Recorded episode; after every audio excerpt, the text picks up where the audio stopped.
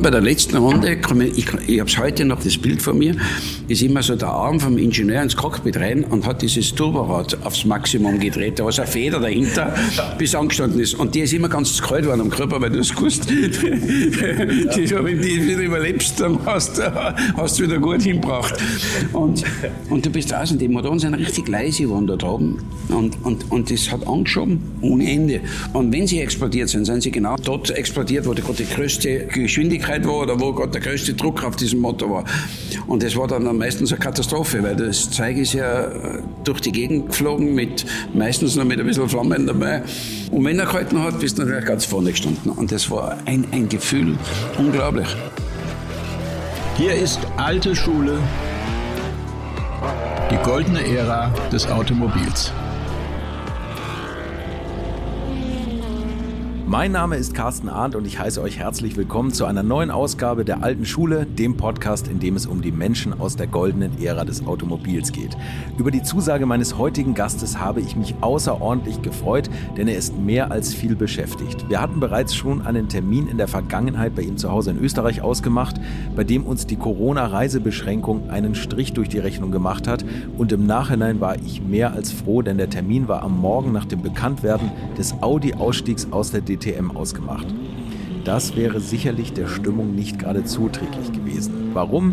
Mein Gast ist der aktuelle Chef der DTM und heißt Gerhard Berger.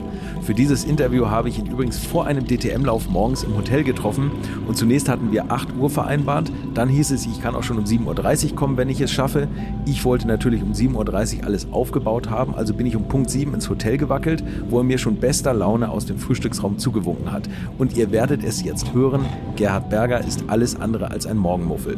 Ich habe mich wahnsinnig gefreut, dass er sich so viel Zeit genommen hat. Man hätte mit ihm noch drei Stunden dranhängen können, denn er hat in dem Sport so ziemlich alles erlebt. Das ist auch auch der Grund, warum es nicht nur um die alten Zeiten geht, sondern auch um das Dilemma, in dem der Motorsport heute steckt und was seine Traumvorstellung einer Rennserie wäre, wenn die Werke einmal nicht reinreden würden. So, jetzt habe ich aber genug geredet. Viel Spaß jetzt mit meinem heutigen Gast, Gerhard Berger. Es gibt eigentlich kaum ein Geschäftsmodell oder kaum einen Unternehmer, der nicht als erstes die Frage stellt, wer ist eigentlich mein Kunde und was will der von mir und was kann ich dem verkaufen. Mhm. Und je besser ich dann mein Produkt schneide, desto mehr wird er mir abkaufen, desto größer Unternehmer werde ich werden. Und im Rennsport ist das ein bisschen verloren gegangen. Mhm. Der Kunde heißt im Rennsport, das ist ganz einfach, ist, ist der Fan. Ja. Und niemand anderer, der aber, Fan. Aber der Egal, ob er den Fernseher einschaltet oder ob er zur Rennstrecke kommt, es ist der Fan. Mhm. Und der ist meiner Meinung nach in den letzten Jahrzehnten einfach nicht in den Vordergrund gestellt. Mhm. Der kommt, ja, der, der bezahlt seine Tickets und, und, und. Aber was er dann sieht, ist sehr oft nicht das, was er eigentlich sehen will. Mhm. Und, und, und da glaube ich, haben wir schon, da, ich glaube, da muss man umdenken. Sonst verliert man die Fans. Ja, absolut. Aber, aber das Problem ist, ich glaube, das erkennt jeder, das Umdenken. Und dieses Rad, wie es jetzt läuft, nein, anzuhalten nein, und zurückzukommen. Es, es kennt überhaupt nicht jeder. Äh, es erkennt überhaupt nicht jeder. Und fangen wir einfach bei der Königsklasse bei der Formel 1 an. Ja. Die Formel 1 ist natürlich ein bisschen schwierig aufgestellt, weil sie einerseits eine Konstrukteurweltmeisterschaft ist, also eine Ingenieurweltmeisterschaft ist, andererseits eine Fahrerweltmeisterschaft ist. Aber man muss die Balance finden. Und man muss einfach äh, eine Möglichkeit finden, wo am Ende des Tages der Sportler, der, der schlussendlich im Zentrum des Fans steht, äh, das Züglein an der Waage ist. Mhm. Und, und wenn dann Rennen gibt, wo der, der, der, der Sportler, der überperformt in diesem Tag, gewinnt, dann ist das das Beste. Und wenn er auch fünfmal hintereinander gewinnt, ist Fan, wird es der Fan auch akzeptieren. Mhm. Aber was er nicht akzeptiert, ist, wenn jahrelang immer der gleiche gewinnt, weil einfach das technische Paket so gut ausgelegt mhm. ist, wo halt dahinter auch wieder die Budgets, die Ressourcen und so weiter stehen. Und eigentlich der Sportler nicht mehr das Züglein an der Waage ist. Und der Fan sieht einfach den, den Rennfahrer oder in jedem Sport den Sportler im Zentrum. Außer, glaube ich, an einer Stelle, in Le Mans nicht. In Le Mans ist es die Marke und der, und der, der Ingenieur. Ja. Aber alle anderen, vor allem Sprintrennenformate, muss der Fahrer im Zentrum stehen. Und das, und das machen wir alle zusammen nicht mehr so richtig. Mhm. Das funktioniert in der DTM noch am besten, weil wir diese standardisierten Teile haben. Da kommen wir noch relativ gut auf ein, auf ein, auf ein, auf ein Level. Aber grundsätzlich müssen wir uns noch viel mehr, meiner Meinung nach, noch, wir müssen noch viel mehr auf den Fan eingehen und der muss am Ende uns die Zeichen geben, warum er zur Strecke kommt oder warum er den Fernseher einschaltet. Ich glaube, da, da sagst du was. Also bei der DTM, also grundsätzlich gebe ich dir recht, dass, dass man ungefähr, äh, dass man den Fahrer ins Zentrum stellen kann, weil die Autos relativ auf gleichem Niveau sind. Nur ich glaube, was auch ein wichtiger Punkt bei der alten DTM ist, sagen wir jetzt mal so in den 80ern, diese Identifikation mit dem Material. Du konntest Montag in den Laden gehen und den Wagen kaufen. Das ist ja heute auch nicht mehr so. Ja. Es gab, und es gab Berührungen, ja. weißt ja, du, es gab das, die lieben. Also ich glaube, man, man kann ja mal ganz zurück nach die DRM, also die, die wo noch die Gruppe 5 Fahrzeuge, die haben sich auch nicht so berührt und die waren spekt richtig spektakulär. Aber man darf nicht vergessen, das ist vor 40 Jahren, haben die Dinger schon 750 PS gehabt oder 700 PS gehabt, keine Traktionskontrolle, keine Hilfe, keine, Zeit, ne? ja. Noch vor meiner Das- Zeit. ja. Äh, ich kann mich noch erinnern, wie, wie, wie ich Jugendlicher war. Das war diese Gruppe 5, die Schnitzers, kann man, noch, kann man sich noch gut erinnern. Äh, Und die, die, die Krämerborsches, oder wie sie, wie sie alle haben. Das war, das waren richtige Geschwüre. Das war, das war das, wo ich sage, dort, dort ist der Sportler im, im Zentrum gestanden. Weil mit diesem Auto, auch wenn er die beste Technik gehabt hat, hat er immer noch nicht unbedingt gewonnen, weil sie waren so schwierig zu fahren. Sie waren so überbauert. Sie haben keinen keinen Abtrieb gehabt oder wenig Abtrieb gehabt. Sie haben 700 PS gehabt. Sie haben ähm, äh, Ausfälle gehabt. Also bei jeder kleinen Schaltvorgang, Vorgang, der nicht ganz gestimmt hat, war der Motor kaputt. Und, und dann war er eben auch wieder aus. Und diese, diese Unberechenbarkeit und, und, und, und dieses, diese, Der Ritt auf der der. Rittkaufmann, der, Das ist- der, der das ist fehlt das, heute. Ja. Das ist alles Das zu ist so. glatt. Ja. Das ist alles zu glatt, Und- zu schön. und- und und, und das Elektronik- hat nicht unbedingt was mit, mit, mit Rad an Rad, ja, aber das hat nicht unbedingt was zu tun, dass man, dass man sich touchiert oder was immer. Es hat eigentlich damit was zu tun, dass man einfach wirklich mit dem Auge sieht, was dort ein Mensch überdurchschnittliches leistet. Genau, das ist Und das, das. ist der Punkt. Und das ist heute und mit es ist so Elekt- einfach. Elektronik, ist- Elektronik ja. bügelt alles weg. Du kannst Elektronik nicht folgen. Bei der Formel 1, ich verstehe bis heute das Reglement nicht, wenn man den, den Spoiler hinten glatt stellt, dass man, diese Aero macht natürlich auch vieles kaputt. Ne? Die Das- Aero das- war sowieso eines, eines der, der großen Übel in, in, unserem, in unserem Sport. Ich kann mich noch gut erinnern, ich war genau in dieser Phase, wo ich, wo, wo ich aktiv in der Formel 1, ich war genau in Mitte meiner Karriere, wo, wo, wo diese Effizienz der Aerodynamik über die Windkanals reinkommen ist. Mhm. Adrian Newey, ich kann mich gut erinnern, wie der dort sagen wir, mit dem Lettenhaus begonnen hat und auf einmal ein Auto gebaut hat, das aerodynamisch extrem sensibel war, aber schnell war. Und die anderen Ingenieure haben noch immer mit Radaufhängungen und mit, mit Geometrie rumgemacht und der hat schon längst Unterböden gemacht und, und, und Reitheiz gemacht und so weiter. Nur äh, in dem Moment, wo der Windhandel so effiziente Autos gebaut hat, hat es keinen Windschatten mehr gegeben. Genau. Oder viel weniger. Genau. Oder er hat nicht mehr so gewirkt. Und das- das und somit waren die Überholmanöver weg. Und somit war man am, am, am, am, am, der, in der Kurve zwar dran oder am Ende der Geraden irgendwann wieder mal dran. Nur in der Kurve hat man wieder so viel verloren, weil die Aero nicht mehr gestimmt hat und so weiter. Und das war so ein Kreislauf. Und, und aus dem Kreislauf ist man meiner Meinung nach nie rausgekommen. Ganz abgesehen davon sind die Kosten durch die Decken gegangen und dann hat halt ein Team den Adrian Newey gehabt, somit hat er also schlagen. Jetzt ist Mercedes gekommen, die haben wiederum in dieser komplexen äh, Motorenbau-Ära äh, äh, Ära, Ja. äh, die Nase vorn, weil sie Nase halt vorn. einfach richtig gute es Leute haben, super, Regelklos, ne? super, Das- ja. ja, das- und bleibt's da, da, da sage ich einfach, verschiebt sie das immer so und, und ja, für mich, für mich ist es einfach nicht gut genug, nur ein Rennen zu schauen. Und für mich ist immer der beste Motorsport nach wie vor MotoGP. Bei der MotoGP habe ich nicht diesen riesen Einfluss von der Aero. Ich habe diese, diese ganz kleine Auflagefläche von, der- von den Reifen, habe komplett über, Überbauer. Äh, Und dort sieht man, was der Sportler für einen Unterschied macht. Schauen wir uns den Marcus an, der ein Rennen nach den anderen gemacht, schon fast ein bisschen auch, auch immer Marcus. Aber man hat gesehen, der Sportler macht einen Unterschied, weil wo sind die anderen Handers? Jetzt ist der Marcus verletzt, es gibt keinen Hander da vorne. Also das ist genau das, was der Sport braucht. Ja. Dort gibt es einen Menschen, der einfach das alles besser kann wie alle anderen und der, der, der das dem, Thema beherrscht.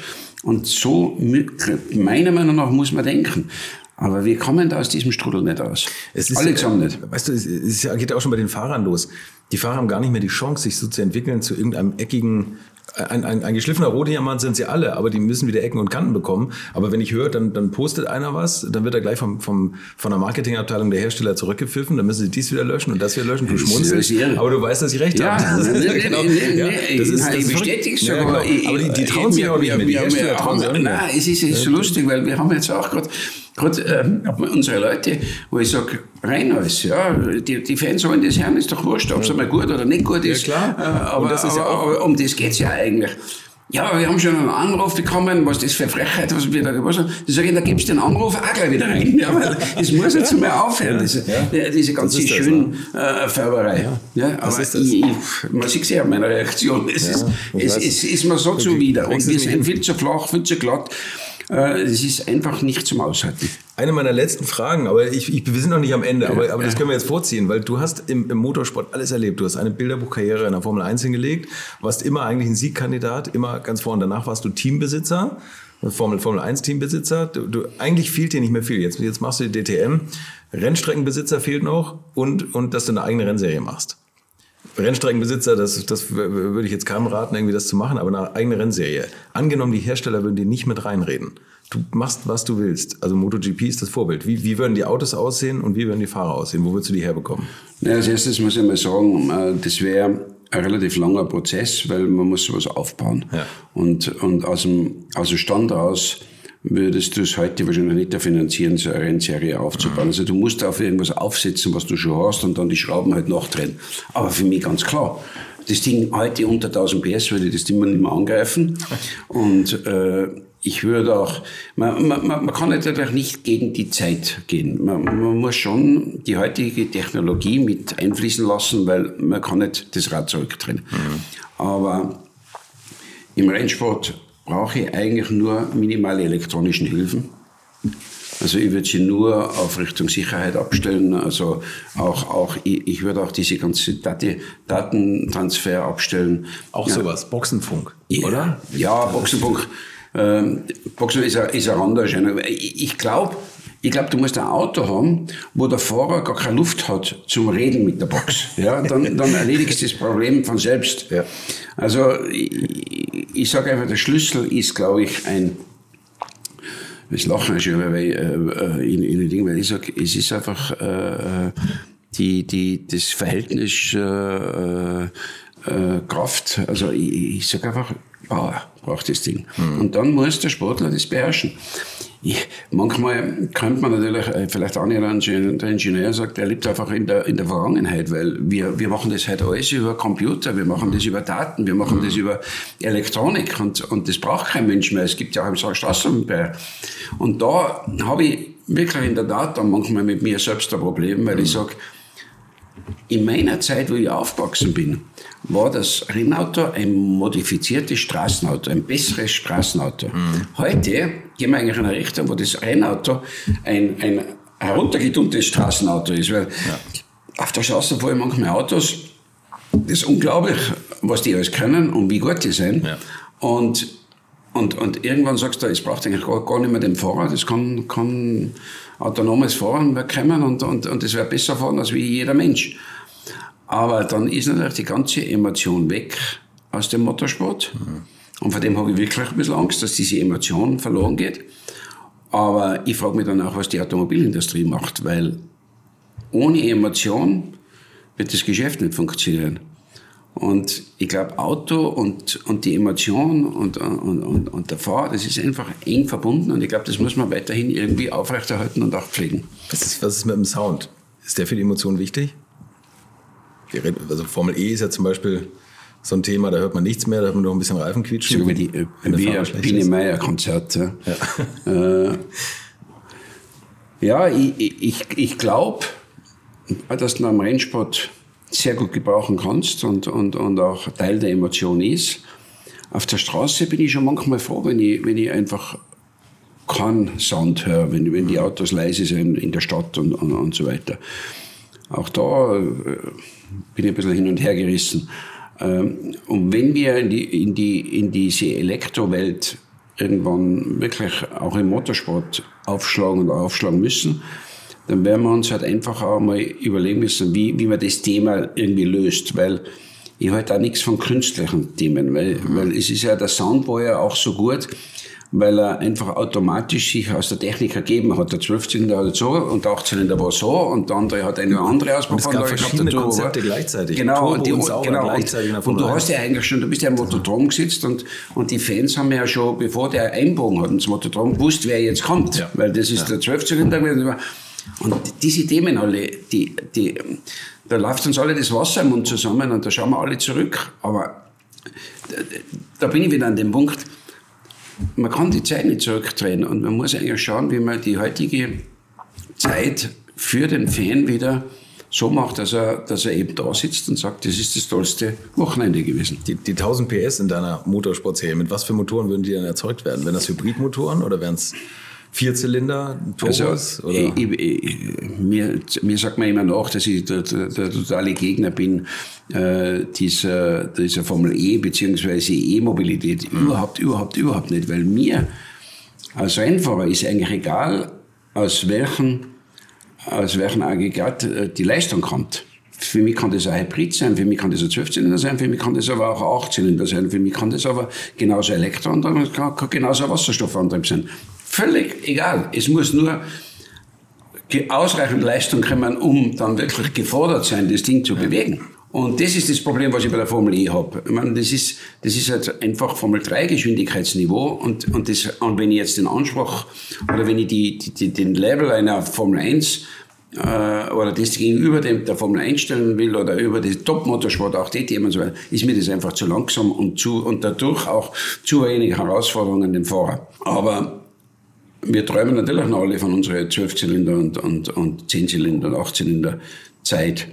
Aber ich glaube, wenn man jetzt ein, ein 1000 PS, also einen Elektroantrieb, äh, äh, rausbringt, dann ist das genauso toll. Denn der Renn, eine, eine Renn Distanz durchhält vor allem. Ne? Naja, das klar, es hat ja keinen Sinn, wenn ich, wenn ich zwei Runden fahren kann. Ja, das, ist ja, das ist ja die Krux an der Geschichte, ja. dass, man, dass man die 1000 PS holt man relativ leicht aus, nur man muss halt dann nachher Rennen fahren damit. Ne? Ja. Wäre es vielleicht eine Möglichkeit, irgendwie, dass man die verschiedenen Konzepte auch gegeneinander fahren ließ? Also, dass man sagt, hey, also, einer setzt auf, auf Elektromobilität. Also, wenn es mir jetzt, wenn's, wenn's, als Leistungsgewicht. Du hast mir Gott sei Dank gefragt, wie, wie, wie meine Serie ausschaut. Ja, würde, ja. Ja. Meine Serie wäre am liebsten eine, eine Vorgabe eines Energiespeichers und sagen, Ingenieure, macht's, was wollt. Das ist ja, das meinte macht's, ich. Was Davon rede ich seit, ja, seit, seit Monaten mit Engels. Aber ich sage da eins, wir würden alle Verbrennungsmotoren haben und keine Elektromotoren, weil sie am Ende des Tages wahrscheinlich über die Distanz das Einzige sein, was funktionieren wird. Zumindest momentan noch. Ne? Momentan ne? noch, aber, ja. Aber eigentlich aber ja, toll, aber dass du nur ein Leistungsgewicht vorgibst. Und wären es Formelautos mit offenen Rädern oder wäre es geschlossene Karosse? Nein, ich, ich, ich würde geschlossene Karosse machen, weil ja. ich vermisse so diese Zeit, die, die Formel 1 haben wir ja, die ist ja, die, die hat ja eine, eine spektakuläre Technologie und, und, und äh, aber was ich vermisse, ist so das Gegenstück dazu mit, mit der Karosse, mit, mit dem Dach. Mhm. Und, und, und für mich wäre ganz klar das der Fokus, äh, weil ich auch glaube, dass das für die Fans so toll ist, wenn sie sehen, es ist schon noch irgendwo die Silhouette ihres Autos und äh, das sie auch zu Hause in der Garage haben mhm. und die Marke, für die sie fiebern, aber aber halt jedenfalls etwas, wo, wo wirklich einen extrem hohen Anspruch mit sich bringt. Und es ist natürlich auch heute anders. Die Fahrer werden ja von frühester Jugend oder Kindheit an schon darauf hingeschliffen, was sie mal, was sie mal werden müssen und was sie machen müssen und wie man sich in dem Sport dann verhält. Bei dir war das ganz anders. Du, du bist äh, aufgewachsen eigentlich ohne Motorsport, oder? Also wir, ja, ja, ich bin eigentlich. Also, nein, äh, jein. Äh, Erstens einmal, heute unterstützen das Eltern natürlich sehr stark, weil auch, weil auch die, die, die Gefahr bei weitem nicht mehr das ist, wie es zu meiner Zeit war und, und noch vor meiner Zeit war. Also zu meiner Zeit war das, die Unterstützung für die Eltern meistens sehr limitiert, weil man gesagt hat, ähm, mein Sohn wird das nicht überleben. Mhm. Noch, normalerweise, ja, wenn er eine Karriere hat vor zehn Jahren, äh, hat er eigentlich fast keine Chance, dass er die überlebt. Und, äh, und darum hat sie immer, immer die, die Unterstützung sehr begrenzt, äh, äh, sehr begrenzt gehalten und vor allem auch bei mir. Ich habe eigentlich jetzt so weit einmal keine Unterstützung von meinen Eltern gehabt, habe aber doch, dass wir einen, mein, wir einen Familienbetrieb gehabt hat, der mit Autos zu tun gehabt hat. Allerdings mehr mit LKWs, aber Platz gehabt und, und so weiter, hat sich bei mir immer alles um Auto und Motoren und den ganzen Schmarrn gedreht. Schon als kleines Kind aus und ich habe einen Platz gehabt, wo ich halt als kleiner Bursche schon mit Mopeds und so weiter immer trainieren habe können und, und Blödsinn habe machen können. Und ich habe äh, dort, wo ich aufgewachsen bin in Tirol, das war jetzt einmal bei Weitem sehr, nur sehr leicht kontrolliert von Polizei. Es waren alles Kavaliersdirekte und so weiter. Somit bin ich eigentlich schon aus, ja, ich bin, ich bin als Elfjähriger ganz normal schon LKWs gefahren und, und, und, und, und als Siebenjähriger, Achtjähriger auch schon da und dort einmal auf der Straße äh, mit, mit dem Auto von meinem Vater unterwegs gewesen. Und ja, die Polizei hat mich so, so äh, alle drei Wochen einmal abgeholt zu Hause und irgendwo wieder verwarnt und so weiter. Aber man ist wegen dem nicht in das Gefängnis gegangen oder, oder, oder und, und so habe ich halt, ich, ich, ich vergleiche, ich, ich sage, ich bin aufgewachsen so ein bisschen wie im Wilden Westen. Allerdings halt statt mit Pferde mit Autos und das Ganze im Wald und mit der Motocross und, und so weiter. Und da hat man sich halt einfach diese ganzen Themen angeeignet. Es war das Schönste, was man sich als junger Bursche vorstellen kann. Ich träume heute noch davon, wenn ich heute die Jungs anschaue, die halt dann so mit dem, mit dem Aktenkoffer schon zur Gokart-Strecke gehen und da fährt dann noch vielleicht ein Hubschrauber irgendwo hinten abstellt, da wäre man natürlich schlecht dabei. Ja. Und, äh, und das war halt zu meiner Zeit schon ganz anders. Aber auch heute noch, und das sind ja so viele von Vätern, die dann kommen und sagen, ja, mein Sohn ist halt einfach, es hat ihm dann das Geld nicht gereicht oder der Sponsor ist nicht gekommen, das ist alles Bullshit. Wenn man, wenn man die Stories von, von die Vettels oder auch von Verstappen anhört, die haben nichts anderes gemacht, als wir einen Gokart, die, äh, Gokart am, am, am Küchentisch zusammengeschraubt und, und, und sind zur Strecke gefahren. Mhm. Und ich glaube halt einfach, es ist halt immer toll, wenn man dann wirklich sieht, wenn jemand Motorsport vom Herzen her in der Familie als Kind aus macht, es ist auch eine tolle Geschichte, wie da so Vater und Sohn gut zusammenwachsen kann. Es ist auch manchmal ganz lustig zuzuschauen und auch ganz toll, wenn, wenn ein Mädel einmal irgendwo in der Familie dann mitgezogen wird und, und, und, und, und, und sie ins Kart oder ins Rennrad da sitzt. Also ich finde es halt nach wie vor, es ist, ist schon ein Sport, der, der viele, viele, viele Leute anzieht. Jung ja, oder älter. Absolut. Als du dann den, den Entschluss gefasst hast, Rennfahrer zu werden, also ich habe mal so ein bisschen durchgehört, dein einziges Vorbild oder wen du so ein bisschen verfolgt hast, war Jochen Rindt. Ja, grundsätzlich habe ich, hab ich nicht so richtig äh, verfolgt. Ich habe zwar mal die Poster aufgehängt gehabt von, von, äh, von, von Rennert, das kann man erinnern, den Capri von Dieter Klemser, glaube ich, habe ich aufgehängt gehabt. Und dann, ja, und dann hat der Niki sein Alpina und so. Das war halt so einfach in, dass man als Bursche, wenn die Freunde gekommen sind, dass man das alles wirklich gehabt hat. Aber eigentlich war ich so, äh, ich war mit mir selbst eigentlich beschäftigt. Ich, ich, mir hat eigentlich nur interessiert, diese Dinge selbst zu fahren und zu bewegen. Und da habe ich Zugang zu Rennen, das habe ich zu der Zeit als Kind nicht gehabt. Äh, Kart habe ich so das eine und einmal versucht einfließen zu lassen bei Gesprächen mit meinen Eltern, aber wir haben auch keine Kartbahn in der Nähe gehabt. Das Einzige, wo, wo ich halt Kart fahren habe können, war in diese, in diese Urlaubsplätze in Italien, da in Rimini Regione, wo halt so Kartplätze waren. Und, ja.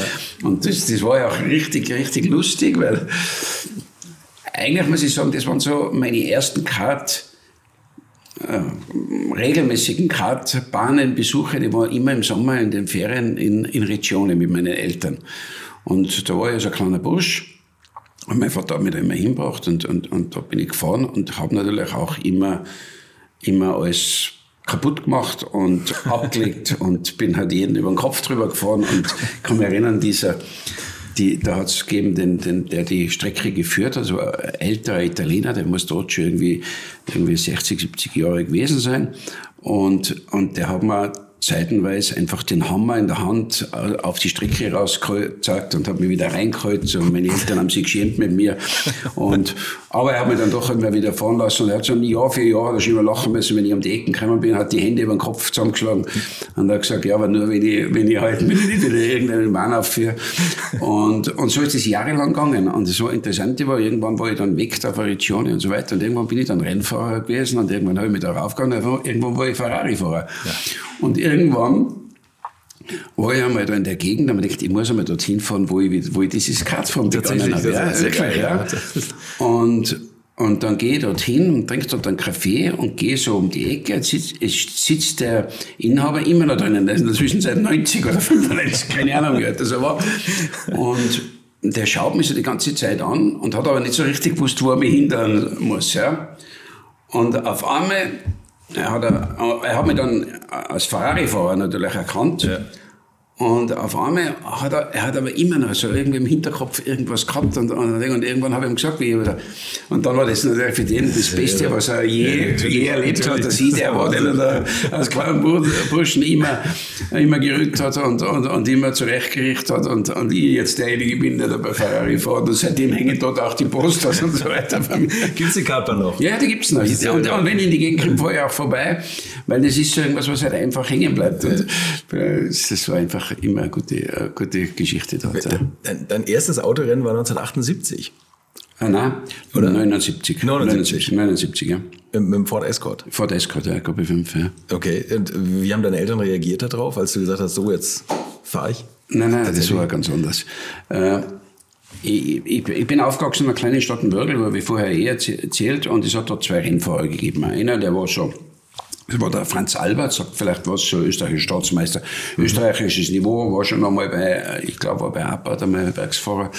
Ähm, und, und, äh, dazu hat sich das Ganze abgespielt, sehr viel auf Bergrennen. Wir haben ja bei äh, Würgel überall, Hennersberg haben wir überall Bergrennen mhm. gehabt und ich bin da halt immer als kleiner Junge auf die Bäume drum gesetzt und, und bin auch schon immer nach der Schule bei meinem Heimweg bei denen vorbeigegangen und habe so beim Fenster reingeschaut äh, und geschaut, wie die die Rennautos zusammengebaut haben. Ganz begeistert. Habe meine Schultasche da raufgeschmissen und bin am Fensterbank gesessen und habe da reingeschaut. Und die Mechaniker haben mich schon immer im Auge gehabt und die haben schon immer grinst, wenn ich reingeschaut habe, weil sie, weil sie ja gesehen haben, dass ich jetzt sehr begeistert bin. Haben mich dann auch später immer wieder einmal reingeschaut, haben mich ein bisschen zuschauen lassen und so. Und dann hat es einen zweiten Rennfahrer gegeben, den kam Alexius, der so ein bisschen im Schlepptau von diesem Albert war und der auch also eine kleine Werkstatt gehabt hat. Und da war ich dann schon älter, da habe ich dann Mechaniker gelernt, war also eigentlich Lehr, äh, Lehrbub also als Mechaniker. Und, äh, und zudem bin ich halt auch immer hingefahren und habe halt immer wieder zugeschaut, wie der in der Nacht so seine Rennautos vorbereitet. Also ein Porsche 06, glaube ich, hat er mal gehabt. Und, okay, ja. ja und, und, und, und dann hat er eben diese Gruppe 5 S gehabt. Und dann war ich, habe ich halt so ganz neugierig zugeschaut, immer wieder.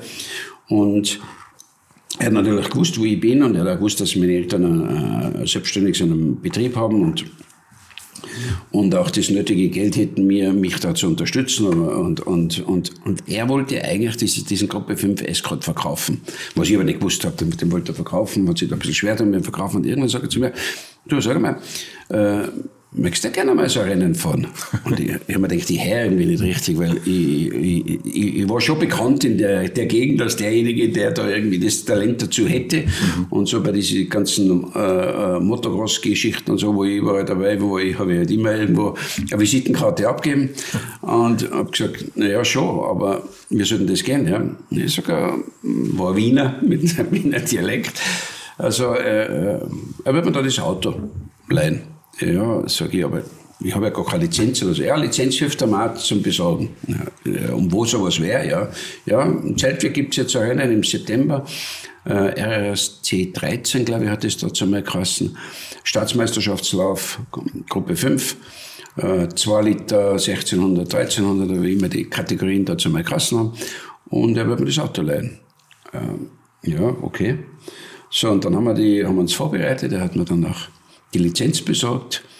Äh, keine Ahnung, wie er das gemacht hat. Jedenfalls habe ich irgendwann alles zusammen gehabt. Und ich war aber zu der Zeit in der Berufsschule in Innsbruck und äh, war auch dort unter der Woche in diesem, in diesem Internat dort für die Berufsschule. Und irgendwann war das Datum da und irgendwann hat es geheißen, ja, nächste Woche fahren wir. Und dann hat er mir noch seine Rennschuhe geliehen und, und so, wenn er irgendwie zusammen war. Und bin dann so nach Zeltweg mit dem am Anhänger, den Gruppe 5 ist gerade nach Zeltweg gefahren. Und zu meinen Eltern, die habe ich ja gesagt, äh, dieses Wochenende muss ich lernen in der Berufsschule, weil ich habe halt äh, nächste Woche Prüfungen und somit bin ich das Wochenende nicht zu Hause. Soweit war das alles klar. Wir sind dann nach Zeltweg gefahren und auf dem Weg nach Zeltweg sagt er zu mir, du, Jetzt müssen wir noch über den Preis reden. Für, für, für ja, so, Österreich. Ja, ja, ja, sage ich, aber sag ich, Geld, ich habe kein Geld. Naja, sagt er, aber, aber ähm, umsonst kann er das natürlich nicht machen. Ne? Und dann sage ich, sag ich, jetzt muss ich sagen, ich, ich bin schon so, ich habe schon so erfreut, dass ich überhaupt mitfahren kann zu dem Rennen. Dann fährst du das Rennen und ich schaue zu, weil das für mich auch schon so ein Erlebnis ist toll. Äh, wo wer sagt, naja, jetzt habe ich schon alle gesagt und so, jetzt kann ich auch nicht mehr zurück. Aber zumindest musste man garantieren, wenn das Auto kaputt ist, dass es bezahlt wird. Ja. Da haben wir einen Wechsel unterschrieben dazu mal. Man denkt, ja, no risk, no fun, geht schon dahin.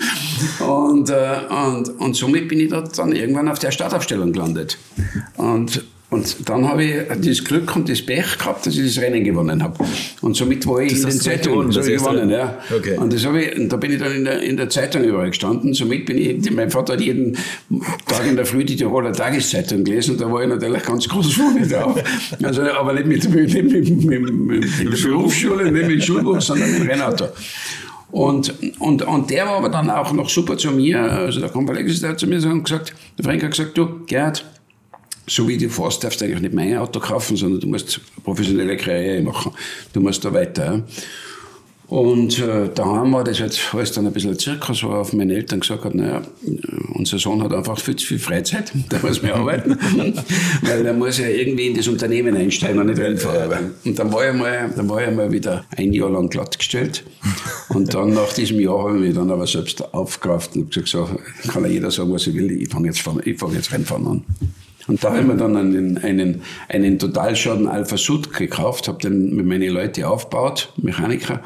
Und, und das war dann 1981 war dann meine erste volle Saison im Alpha Sud Cup. Also du bist im Endeffekt, du bist ein Rennen gefahren, hast es gewonnen und hast ein Jahr nichts mehr gemacht, genau, nichts mehr genau, machen dürfen. Ja, genau, genau. Und dann bin ich, und dann war noch ganz lustig, weil dann bin ich 81, 81 meine erste Alpha Sud Cup Saison gefahren. Mhm. 82, 83 bin ich Formel 3 gefahren und 84 waren der Formel 1. Also in Summe habe ich irgendwie, glaube ich, 40 Rennen gehabt und dann bin ich Formel 1 gefahren. Und das waren dazu mal die, das waren dazu mal die 1000 PS-Dinger, wo die, warum ich heute halt immer noch sage, darunter ist es einfach äh, äh, kein Herrensport. Aber, aber, aber ich glaube, ganz ohne, das gibt's nicht. Also ganz ohne Förderer ging es aber auch nicht. Im Alpha Sud Cup hast du schon den Helmut Marko kennengelernt, nein, nein, nein, nein, nein, nein, überhaupt noch nicht. Im Alpha Sud Cup haben wir nur lokale äh, äh, Leute gefördert, die halt so, wir haben gehabt so eine Alpha-Werkstatt, äh, okay. Ascher haben die Kassen, Hubert Ascher, der auch schon mit Klaus Reisch, ich weiß nicht, ob der, der noch was sagt, das war auch dazu mal, der ist Typo 33 bei Alpha Werksfahrer gewesen, der ist okay. verunglückt, 71 in, in Imola. Ähm, jedenfalls, der hat auch schon die unterstützt, da, da war ich halt auch überall bei der Unterstützung dabei. Aber in, in Wirklichkeit waren die 81 Alpha Sub Cup, war wirklich ein, ein, ein, ein Mechaniker, der bei uns gearbeitet hat, der mich immer unterstützt hat, der mit mir immer gearbeitet und ich haben die Autos auf, als Auto aufgebaut und so sind wir zu den Rennen gefahren. Ja, also. Und es war ja auch, äh, es war richtig lustig, weil mein mein erstes Rennen, also die, die, die Stars so in der österreichischen Szene war dort, wie vorher erwähnt, Franz Albert, aber noch viel mehr äh, der Vater von Karl Wendlinger. Ah ja, genau, ja, der Wendlinger. Äh, Karl Wendlinger, ja. Karli, der war halt so, und der war da auch im Alpha Sud Cup, der war auch so in Österreich zusammen mit einem Wiener Meier, so die, die, die Top, aber wir haben so irgendwie zehn Fahrer in Österreich oder zwölf Fahrer gehabt in Österreich, die ganz gut im Alpha Sud äh, äh unterwegs waren. Und das war das erste Jahr der Alpha Sud Europameisterschaft. Mhm. Und ich habe mich dort angemeldet und habe das Auto gekauft, habe das Auto aufgebaut und war dann halt auch immer wieder in der Werkstatt von denen, äh, vom Wendlinger und so. Und die haben auch einen Mechaniker gehabt, einen sehr guten Alpha Mechaniker, der eben sehr gute Motoren gemacht hat. Sepp Sevignani, super Typ. Und den habe ich dann gebeten, ob er nicht für mich auch so ein Motto machen könnte, weil ich brauche ja ein Motto. Ja. da haben ein bisschen, waren wir alle ein bisschen belächelt, haben schon gewusst, dass ich, dass ich, dass ich äh, mit den Dingen irgendwie schon zurechtkommen wäre, aber haben mich natürlich überhaupt nicht einschätzen können, wo ich, wo ich mit dem Thema umgehe. Und dann haben die gesagt, ja, wir, wir, wir machen da auch ein Motto mit. Ja. Und dann ist es immer näher gekommen, das erste Rennen. Und dann äh, haben wir Motor eingebaut. Und, und ja, nächste Woche fahren wir nach Vallelunga. In Vallelunga war das erste Rennen. Und dann war halt dann nochmal so ein bisschen ein Stammtisch, wo die Rennfahrer halt alle zusammengekommen sind, mit ihren Mechanikern zu besprechen, wann, wann man halt wegfährt, fährt man miteinander, wie immer. Und man fährt jetzt dann Alpha Sutros aus Österreich nach, nach Vallelunga. Und dann habe ich mir erlaubt, weil die halt alle von den Reservemotoren auch geredet haben, habe ich irgendwann einmal die Hand aufzugekriegt und habe gesagt, äh, Seppe, ich, ich habe noch keinen Reservemotor äh, baust du, machst du mir auch noch einen Reservemotor? Und dann haben sie alle gelacht und haben gesagt, ja, Gerhard, wir fahren nach Vallelunga, ist eine Europameisterschaftslauf, das sind 90 Autos am Start. Du fährst nach dem ersten Quali-Training, also da war Pre-Qualifying über drei Tage. Jedes Jahr ja jede, immer, immer, immer Gruppen und, und so weiter. Du fährst nach dem ersten Tag ja wieder nach Hause, du brauchst keinen Reservemotor. ah, habe ich gesagt, okay. und habe mich halt dann irgendwann nochmal damit abgefunden, dass ich halt da ohne Reservemotor und die anderen alle haben. Und, und dann ist das unten losgegangen, jedenfalls um die Sache abzukürzen, nach dem, nach dem finalen Qualifying war ich zweitschnellster für die 90 und alle anderen Österreicher sind aber nach Hause gefahren. Und ich bin dann nur rübergegangen und gesagt, ich könnte hier mir einmal einen Reservemotor rüberschieben, weil ich brauche halt einen. Hast du es auch gewonnen? Nein, Nein habe ich nicht gewonnen. Ich bin dann, glaube ich, abgeflogen oder ich, weiß nicht mehr, aber. aber das ist erledigt. Ja, das hat sich irgendwie erledigt. Ja. Du, aber dein, dein Vater hat das schon akzeptiert oder das, hast, du, hast du da irgendwie über zwei Jahre weich geklopft? Akzeptiert hat mein Vater erst, sobald ich Geld verdient habe. Aber ich habe dann relativ schnell Geld verdient. aber, aber, äh, aber in dem Moment war dann es so, dass ich halt einfach dass das mein Hobby war und ich das am Wochenende mache. Unter der Woche habe ich immer gearbeitet, zu Hause im Betrieb und am Wochenende bin ich halt meine Rennen gefahren und, und die, die Autos habe ich halt immer in der Nacht vorbereitet. Aber so soll es ja sein. Das so wie es genau, so, so, so war. Ne? Ja, so ja, das ist ja irre. Also dieses, dieses Raketenartige, also man kann mit dir wirklich nicht lange darüber reden, was vor der Formel 1 war, aber du sagst 40 Rennen. Das Nein, ist, das ich, ist für mich kaum ich, zu glauben. Und das war ja auch, das war ja auch äh, schon ein Riesenhandicap, das ich dann am Ende in der Formel 1 mitgeschleppt habe, dass ich halt einfach von der Erfahrung her ein riesiges Handicap gehabt habe, auch wenn ich wieder mit Senna zusammengefahren bin. Ja, und so. Da, ja. da, da war bei mir halt immer noch, immer noch Erfahrung sammeln. Äh, aber ich bin dann Alpha Sub gefahren und, und dieses Jahr und das war auch super, weil Alfa Romeo ist dann zu mir gekommen und gesagt, eigentlich musst du was anderes machen, du musst weiter. Und ich habe gesagt, ja, was soll ich da machen? Ich habe kein Geld und nichts. Ja. Und dann hat Alfa Romeo gesagt zu mir, sie geben mir vom, frei, gratis Formel 3 Motoren. Und dann habe ich ich mir jetzt ein bisschen umgekocht, wo ich, wo ich, da bin ich ja Formel 4 drinnen gefahren, aber ich gedacht, jetzt muss ich meinen Monoposter probieren, das war ganz lustig. Dann kann ich mich auch noch gut erinnern, äh, ja, also habe ich den Alpha Sub Cup Europameisterschaftslauf am, am, am Österreichring im Zuge der Formel 1 gewonnen. Und dann haben wir gedacht, naja, jetzt muss ich mal irgendwie so, einen Monoposter probieren. Dann haben wir einen Monoposter gemietet. Formel 4 1600 war das da zum österreichischen Staatsmeisterschaft kann mich erinnern, es hat einen, einen, einen, einen gegeben, der dort so mal ein bisschen dominiert hat. Äh, der, der, der Bischof hat der geheißen, aber ich glaube auch in dem Rennen war, war der Franz Dost, der heute bei, ja, okay, bei, bei, bei, bei ist und so weiter. Und dann habe ich mir ein Auto gemietet und dann bin ich das vom, vom Vortraining gefahren und ich bin halt aus der Alpha Sud gekommen und dort war es ja gang und gäbe, dass man schiebt, dass man sich gegenseitig duschiert, dass man und und und. In der Formel Ford war das natürlich strengstens nicht so, nicht so toll, weil, du, weil jeder gesagt hat, wenn du an der Frau krimmst, äh, steigst du auf und fährst und hebt einer ab. genau. Und ich glaube, ich war dann im Training gleich schnellster oder zweitschnellster oder schnellster erste Reihe. Habe dann, hab dann leider einen Jumpstart gehabt, glaube ich. Ähm, und bin dann aber doch wieder irgendwie in dem Rennen mit diesem Bischof äh, ungefähr 20 Mal touchiert äh, und ich, ich habe es, glaube ich, auch gewonnen, das Rennen. Ja, ich habe es gewonnen. Und es haben die Autos halt um mich herum keine Nasen und nichts mehr dran gehabt, weil man halt überall, weil man da das Image des Verrückten sein kann. Aber, aber es war dann das Thema auch so weit einmal hinter mir, worauf ich gesagt habe, okay, nächstes Rennen, es muss jetzt eigentlich schon zwei Liter, äh, äh, muss jetzt zwei äh, Liter Formel fort äh, führen. Da habe ich dann eine riesen, einen riesen Massencrash äh, verursacht in Hockenheim, erste Schikane, kann ich mich erinnern. Mit Senna da zum Beispiel schon dann, immer auch im, im glaube ich, sind irgendwie 20 Autos dann gelegen und das Rennen abgebrochen und ich war mittendrin. Das war dann mein, mein Formel vor 2 Liter Auftritt. Und von da bin ich dann aber schon gleich gesagt, ach was, jetzt gehe ich gleich in die Formel 3 und habe mich dann mit dem Josef Kaufmann in Deutschland getroffen. Und bei dem bin ich dann die, in 1982 meine erste Formel 3 Saison in Deutschland gefahren.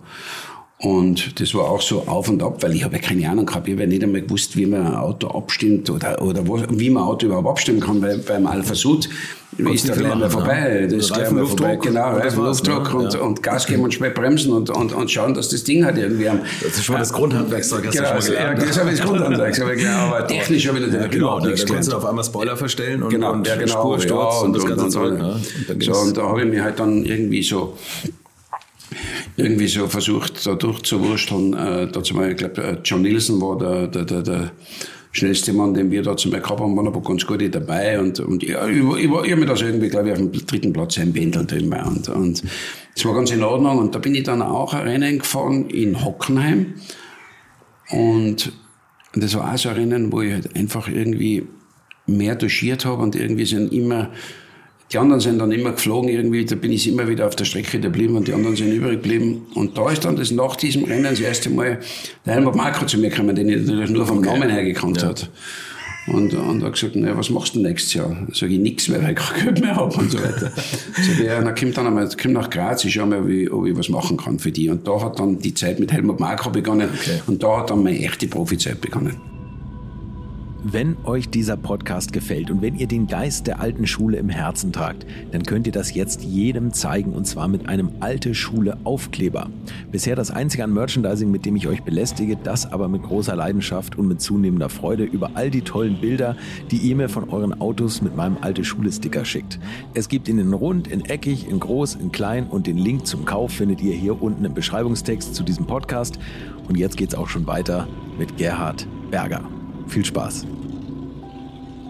Und du hast aber schon ganz früh, äh, was du jetzt eben schon, der Name ist gerade gefallen, Senna. Du hast Senna schon kennengelernt im Alter ja, von 20, 21 Jahren ja, zu dieser Formelzeit. Ja, ja. Und, äh, Erste Mal mit dem Formel, mit dem 2 Liter Formel Ford, glaube ich. Und, und er, also Senna ist ja nun tatsächlich auch so ein der sich ins Auto reinsteigert ohne Ende, alles an Abstimmung macht und, und alles äh, von frühester Kindheit auf irgendwie auch gelernt hat, mehr oder weniger und, und das Auto extrem gespürt hat. Und du bist im Hintergrund, hast gefragt, wie er das Auto abgestimmt hat, oder? Mhm. Oder, oder hast du die einfach so mit In der Formel 3 habe ich das immer gemacht. Genau. Mhm. In Formel 3 bin ich in Silverstone Rennen gefahren. Und es war immer schon so, wenn wir aus der Europameisterschaft oder aus Europa oder aus Deutschland oder aus Österreich nach England kamen sind, in Silverstone haben wir uns die normalerweise immer richtig Saures gegeben, weil die Engländer waren da so zu Hause, die Strecke war schwierig, mhm. die waren so zu Hause, die haben die, die Getriebeübersetzungen je nach Wind, äh, dann hat nur ein bisschen der Wind gedreht und dann haben die schon wieder andere Übersetzungen gefahren und so weiter. Und dann bin ich einfach zum Sender rübergegangen und sein Team war dazu mal der Dick Bennett. Und ich habe gesagt, sag's mir jetzt mal, was, was für eine Übersetzung ihr drinnen habt. Ich bin da irgendwie ein bisschen von der Rolle. Und die haben dann natürlich gelacht, weil sie, weil sie das wahrscheinlich noch nie erlebt haben, dass da irgendeiner Krimp, äh, und das war jetzt, das, ja, Tiroler kommt und, und fragt einfach mal Beinhardt, das ist ja ihre, ihre Geheimnisse immer schnell auf den Tisch legen. Hat natürlich wahrscheinlich nur halb funktioniert, aber trotzdem, das waren so die, meine ersten Kontakte mit Dick Bennett und mit, äh, mit er dann.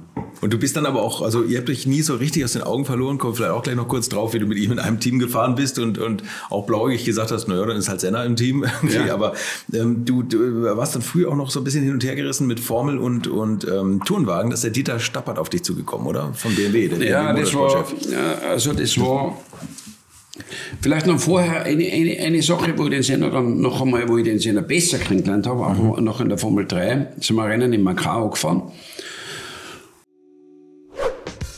Würdet ihr eigentlich auch so gerne wie ich manchmal neue Länder mit einem Oldtimer erkunden, aber ihr scheut euch die lange Anreise auf Achse oder die teuren Transportkosten? Dann gibt es eine der coolsten Alternativen, von denen ich bisher gehört oder in zahlreichen Artikeln gelesen habe und das sind die Eckis Oldtimer Rally Reisen durch Costa Rica luxuriöse zehntägige Urlaube und zwar in Minigruppen mit Oldtimern, die ihr vor Ort aussuchen könnt. Und nein, mir hat die Sonne nicht den Kopf zerbraten und ich rede jetzt auch nicht vom schättrigen Ford Fiesta der Billo Autovermietung. Ihr habt die Wahl zwischen zum Beispiel Mercedes SL, Porsche 911 oder Range Rover Classic. Und das ist sowas von cool, denn es sind immer maximal vier Autos inklusive Servicefahrzeug unterwegs und es geht natürlich nicht um Geschwindigkeit, sondern einfach nur darum, auf entspannte und ganz wunderbare Art und Weise Land und Leute zu erkunden erkunden und es ist ein Urlaub, also gibt es auch Strandtage. Und wer schon mal in Costa Rica war, der weiß, dass es ein sicheres Reiseland ist mit grandioser Flora und Fauna, mit Vulkanen, Regen und Nebelwäldern und irren, irren Stränden. Und mit den Fotos könnt ihr auf Instagram noch die Freunde zu Hause richtig neidisch machen. Ist ja auch nicht ganz unwichtig heutzutage. Schaut es euch auf jeden Fall mal im Netz an. Und als ich das erste Mal auf der Seite war, konnte ich es gar nicht glauben, dass jemand sowas organisiert. Und dann braucht man noch nicht mal den eigenen Klassiker schmutzig zu machen.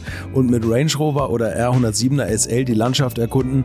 Es könnte schlimmer kommen. Es gibt übrigens verschiedene Routen. Mein Tipp wäre die La Carrera Costa Rica und auf der Route werdet ihr mich früher oder später mitfahren sehen. Das garantiere ich euch. So, jetzt hört ihr hier noch die Webseite und da gibt's eine ganz einfache, nämlich rally-rally.com. Und ganz wichtig, Rally wird hier R-A-L-L-Y geschrieben rally-rally.com.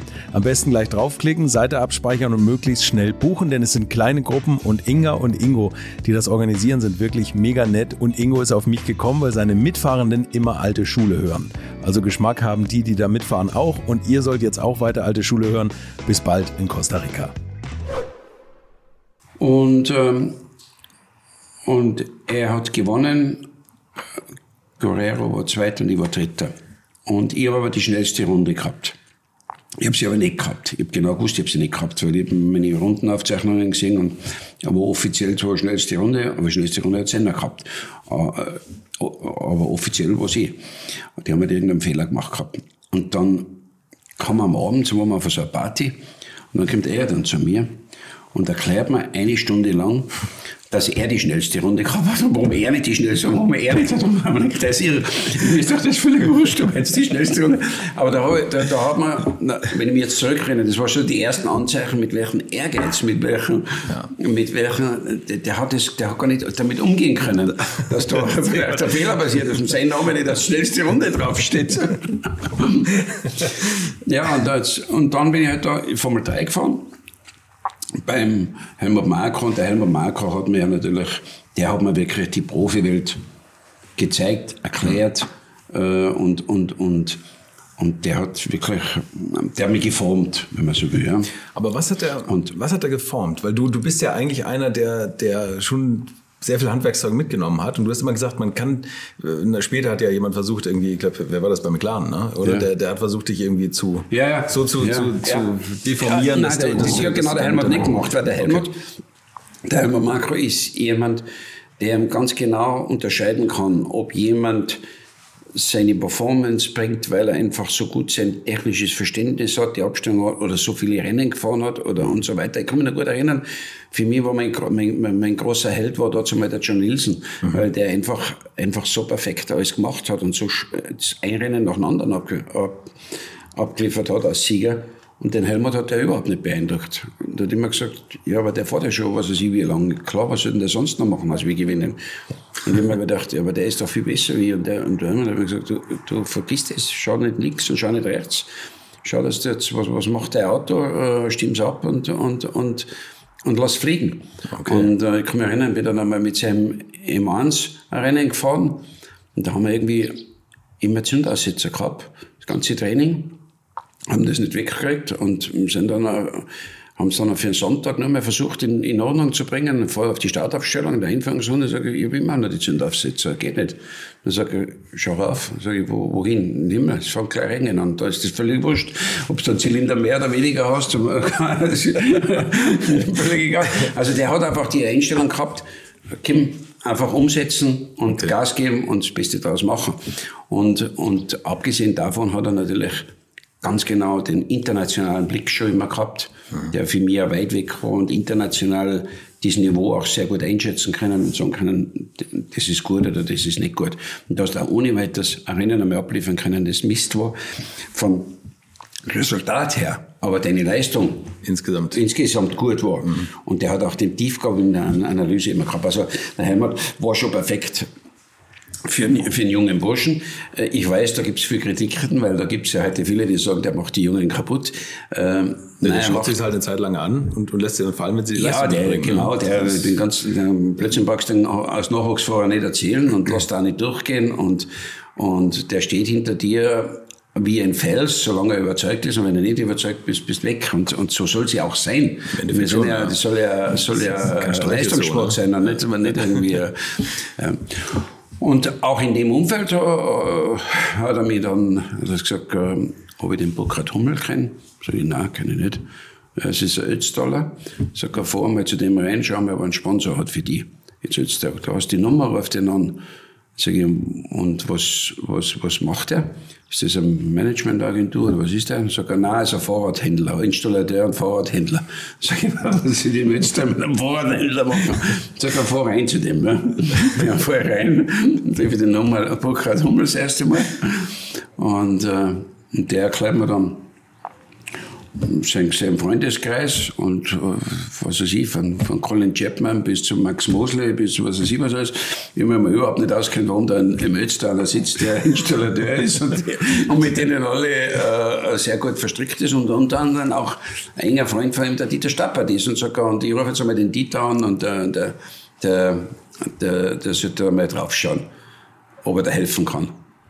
Und der Dieter Stabert war auch wiederum äh, natürlich aus Österreich ein guter, enger Freund von Helmut Mark und so hat sich der Kreis dann geschlossen. Und dann hat äh, der Dieter gesagt, du, ja, können wir mal, gehen wir, gehen wir mal testen, gehen wir bei uns mit testen und dann schauen wir mal, äh, wie das ausschaut. Und dann bin ich, ich glaube nach, ich glaube nach Mugello zum ersten BMW gefahren, ein Werksauto. Werks 35, oder? Werk, Werks 35, Ach, ja, war ja. super. Ja. Und war auch noch ganz lustig, weil Sting, die Dinge haben dann so mit den, mit den Qualifying-Reifen so ganz guten Grip gehabt. Und ich habe das dann irgendwie genossen, dass das Ding um zwei, auf zwei Räder auch an die Ecken geht. Und kann mich erinnern, da hat es gegeben den Eckenberger, das war der, der war ein BMW-Einsatzteam fürs Werk auch, Schweizer, eine, der ist dann, der hat sich dann furchtbar aufgeregt, äh, wie da halt, wie man so halt beim Zeug nicht umgeht. und, aber der Schnitzer hat es wieder ganz toll gefunden. Und somit bin ich dann auch irgendwann beim Schnitzer gelandet und habe hab dann eine lange Zeit mit BMW und Stappert beim Schnitzer verbracht. Aber es war für dich immer, du hast immer Richtung Formelkarriere geschielt und immer Nein, mir war es eigentlich immer ziemlich egal. Ja, Hauptsache ich habe fahren können und habe was Gutes okay. zum Fahren gehabt. Da war ich dann BMW-Werksfahrer und der BMW, und der Schritt war eigentlich weniger, um jetzt mich weiterzubilden im, im, als, als, als Turnbahnfahrer, sondern er war eigentlich so, wir haben Geld braucht beim Helmut. Wir haben Einkommen braucht, damit wir wieder unsere Formelautos einsetzen haben können. Und somit bin ich als Werksfahrer habe ich Geld verdient und das, habe ich, das Geld habe ich dann wieder abgegeben und bin halt äh, meine Formel 3 Rennen Das hört man auch so oft, dass dass das immer so ein Kreislauf war bei, bei euch alten Rennfahrern. Ja, ja, ja. ja, das auf der einen Seite das Geld verdient, auf der anderen Seite ja, Und man hat natürlich auch Erfahrung gesammelt. Ja, ja klar. Ähm, wie, wie ist es zum ersten Formel-1-Test gekommen?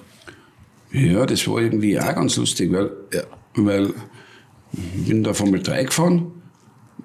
Ich bin dann vom Helmut Marko zu den Italienern gegangen zum Trivellato. Bin dort Formel 3 gefahren. Und äh, ja, das war auch noch mal lustig, weil der Roberto Ravaglia, der ja einige Male Weltmeister und Europameister im, Turnwagen Turnwagen, ja. war, ist, der war beim Trivellato Formel 3 Fahrer. Und irgendwann hat sich der Trivellator an mich gewendet und hat gesagt, ich kann bei ihm Formel 3 fahren. War ein sehr gutes italienisches Team. Patrese und die sind da alle gefahren. Und, und, hab mir, und, und, und ich habe halt kaum oder überhaupt kein Geld bringen müssen. Und somit haben wir das mit Helmut besprochen und gesagt, du, da, dort wird man halt, da wird man halt umsonst fahren. Und somit haben wir dann entschieden gemeinsam, ich gehe, gehe zum Trivellator. Und ich wollte aber eigentlich nicht zum Trivellator, sondern ich wollte eigentlich mit Helmut weitermachen und habe dann irgendwie versucht, da rauszukommen und habe zum Trivellator immer höhere Bedingungen gesetzt. Und die letzte Bedingung, weil man gedacht habe, die macht er sicher nie mit, habe ich gesagt, nein, du bist ein italienisches Team, du hast mit Ravalli einen italienischen Fahrer, das, das ist mir zu unsicher, dass da, dass da dann auch alles äh, im, zu meinen Gunsten läuft. Äh, das kann ich so nicht machen. Worauf der den Reali auf die Straßen gesetzt hat. Und somit habe ich nicht mehr anders können, als wir dorthin gehen. Habe aber so ein schlechtes Gewissen gehabt, dass ich den Dieter Stappert angerufen habe und gesagt, du Dieter, da gibt's den Reali, er ist ein italienischer Formel-3-Fahrer, der fährt eigentlich auch schnell. Sage ich, aber, und den haben sie jetzt wegen mir auf die Straßen gesetzt, dort, oder, oder, und jetzt, ja, können wir den nicht bei, bei uns, bei, zu mir auf den Turnwagen setzen, damit der wenigstens dort, äh, äh, äh, gut zum Fahren kommt. Ja, sag ich, schauen wir uns einmal an. Und dann sind wir mit dem an das gefahren und der ist ja wirklich sehr gut gefahren und schnell der gefahren. der und, BMW, äh, ja, BMW, der, der Werksfahrer. Mann eigentlich. Mit dem ist der- der 24 Stunden Spa ja, ich bin mit ihm gewonnen, dann ne? drei Jahre lang gemeinsam beim Schnitzer gefahren. Das war Ja, mein genau, Teamkollege. ja. Also war gegen Stuck und Quester war und das andere hat war die zwei Jungen. Und wir waren dann äh, ein, ein perfektes Team für BMW und und der Roberto hat ja viele Erfolge eingefahren dann für BMW und ist ja bis zum Ende BMW-Werksfahrer geblieben. Und das war dann mein, mein, mein BMW-Schnitzerteam. Und von dort weg sind wir halt dann Formel 3 gefahren und Touren angefahren und irgendwann kommt auch wieder der Ötztaler, der Ötztaler äh, Installateur und sagt, du, mein Freund ist ja der Günther Schmidt und ich habe zu dem jetzt einmal gesagt, er fährt da nur mit Winkelhack mit einem Auto, da sollte doch zwei Autos einsetzen. ATS, ne? ATS, ja. ja, genau. Das wäre doch, wär doch was. Könnte man doch, kann man, ich, wir müssen das machen. Ja, ich sag, äh, ja, sag, das kann ich mit dem schon hinkriegen. Ja, dann, ja sag ich, wenn's, wenn's geht, freue ich mich, ja. Auf einmal, ja, ein Termin mit Günther Schmidt in Ibiza, kann mich erinnern, sind wir dann nach Ibiza geflogen, 1983 war das, oder 84, 83 war das, ja. Und haben dann mit dem Günther Schmidt geredet und sagt, Günther, ja, sag, wäre schon dabei, das einmal zu probieren, muss jetzt einmal schauen, ob ich da noch Teile habe, ein Auto noch weiteres zusammenzubauen. Und sag, aber ich sage euch gleich, ich habe keinen Motor, ich brauche einen Motor. Ja. Daraufhin bin ich wieder zu BMW gegangen, zum Stadtpartner und gesagt, du, Dieter, ich brauche einen Motor für ein oder zwei Rennen. Ich sage, ich weiß nicht, ob ich das bei mir im Vorstand durchbringe, aber ich kann einmal probieren. Jedenfalls hat es dann, weil ich halt auch für, für BMW dort im Turnwagen einen guten Job gemacht habe, war es dann so weit, dass das BMW im Vorstand beschlossen hat, mit dem Paul Roche zusammen, so dass sie mir für zwei Rennen gratis Motoren zur Verfügung stellen. Ja. Äh, und dann bin ich wieder zurück zum Hummel und habe gesagt, du sagen könnt, Motoren, das geht, ja, haben wir, ja, super, haben wir. Sag ich, und dann sagst du mir noch gleich, äh, wir brauchen die Fläche vom Auto für, die, für unsere Sponsoren, vielleicht können wir noch ein bisschen Geld verdienen. Das hat er dann auch noch durchgebracht und somit hat dann der Schmidt beschlossen, dass er in, am, am, am Red Bull Ring, dazu am Österreichring, äh, das erste Mal und in Monza ein zweites Auto einsetzt für, für mich. Komplett zum, zum, äh, zum Schock vom, vom, vom Manfred Winkelhock dazu mal. Und der Norbert Haug war sein Manager dort. Okay, ja. okay. Äh, weil, weil er, aber nicht, weil er gegen mich was gehabt hat, sondern ganz einfach, er gesagt hat, die sind ja nicht einmal in der Lage, ein Auto vorzubereiten und jetzt wollen sie zwei Autos machen. Wie soll denn das gehen? Ja? Trotzdem, der Günther hat es durchgezogen. Ich habe meine erste Chance gekriegt zum Formel 1 fahren. War da eigentlich dann auch gleich einmal flott unterwegs. Und beim zweiten Rennen hat es uns dann noch irgendwie im Punkte reingespielt. Gespielt und somit habe ich auch schon beim fixen Platz gehabt für den Rest der Saison. Der Rest der Saison. Aber der erste Formel 1-Test, das war irgendwie mitten, du, du bist eigentlich ein ganz anderes Rennen gefahren und bist ja, das Training gefahren, Ich oder? bin mit Ravali ein 24-Stunden-Rennen in Spanien gefahren. gefahren ja. Und auf einmal kriege ich äh, auf dem Weg dorthin einen Anruf, ich, ich kann testen in Sandford. Formel 1 testen. Aber ich kann nicht, weil ich bin ja auf dem Weg nach Spanien, aber 24 Stunden. Ja, das ist deine Chance. Du musst dir überlegen, wie du das machst. Auf bin ich zum Charlie Lamm gegangen, vom Schnitzer. Charlie, wir müssen das jetzt irgendwie hinkriegen. Ja, okay. Und dann haben wir es jetzt hingekriegt, dass ich, dass ich gleich nach dem Qualifying, glaube, wir haben das Auto dann auf Pole gebracht oder so, gleich raus, bin dann mit dem mit, mit einem englischen Journalisten, Joe Stewart, äh, Stewart sind, wir, sind wir nach Sandford gefahren mit dem Auto. Also mit Oberall raus aus dem Qualifying rein ins Auto, nach Sandford gefahren, keine Ahnung wie viele Stunden das waren, und dort dann meinen ersten Formel 1-Test gefahren. Mit, äh, mit der fixen Zusage, wir sind gleich wieder zurück. Nur das hat sich alles irgendwie so ein bisschen verzögert, so dass ich, wie ich zurückgekommen bin, oder wie ich auf dem Rückweg war, das Rennen schon gestartet hat. Dann hat der Ravalia den Start gefahren. Und äh, für den zweiten Stint war ich dann feindgültig vorgesehen, wo ich aber auch noch nicht rechtzeitig da hatte, weil ich einen zweiten Stint fahren müssen. Und wie der zweite Stint vorbei war, bin ich gerade angekommen aus dem Auto raus, in, in den, in den äh, 635 und dann ist da weitergegangen. Und, und das habt ihr aber gewonnen? Ich glaube, wir haben es gewonnen. Das ja, habt ihr gewonnen, ja. Kann sein, ja. Das ist unglaublich. Mit Maxura als Trainer. Äh, mit Maxura, ja. Wir haben, wir haben das Jahr vorher mit, auch schon mit, mit ich habe jetzt nicht gewusst, ist das Jahr vorher, das Jahr, Ja, oder vielleicht, dieses ja, Jahr. Ja, ich glaube, es war das Vorjahr mit, mit Manfred Winkelhock. Wir haben das Rennen auch 23,5 Stunden geführt. Aber in der letzten halben Stunde haben wir Lichtmaschinen, äh, Lichtmaschinenschaden gehabt. Wahnsinn. Wie war denn das Feeling das erste Mal im Formel 1? Das muss ja ein, ein Leist, eine Leistungsexplosion gewesen sein, oder? Ja, das war, das war, ich kann mich heute noch erinnern, es, es war einfach unglaublich.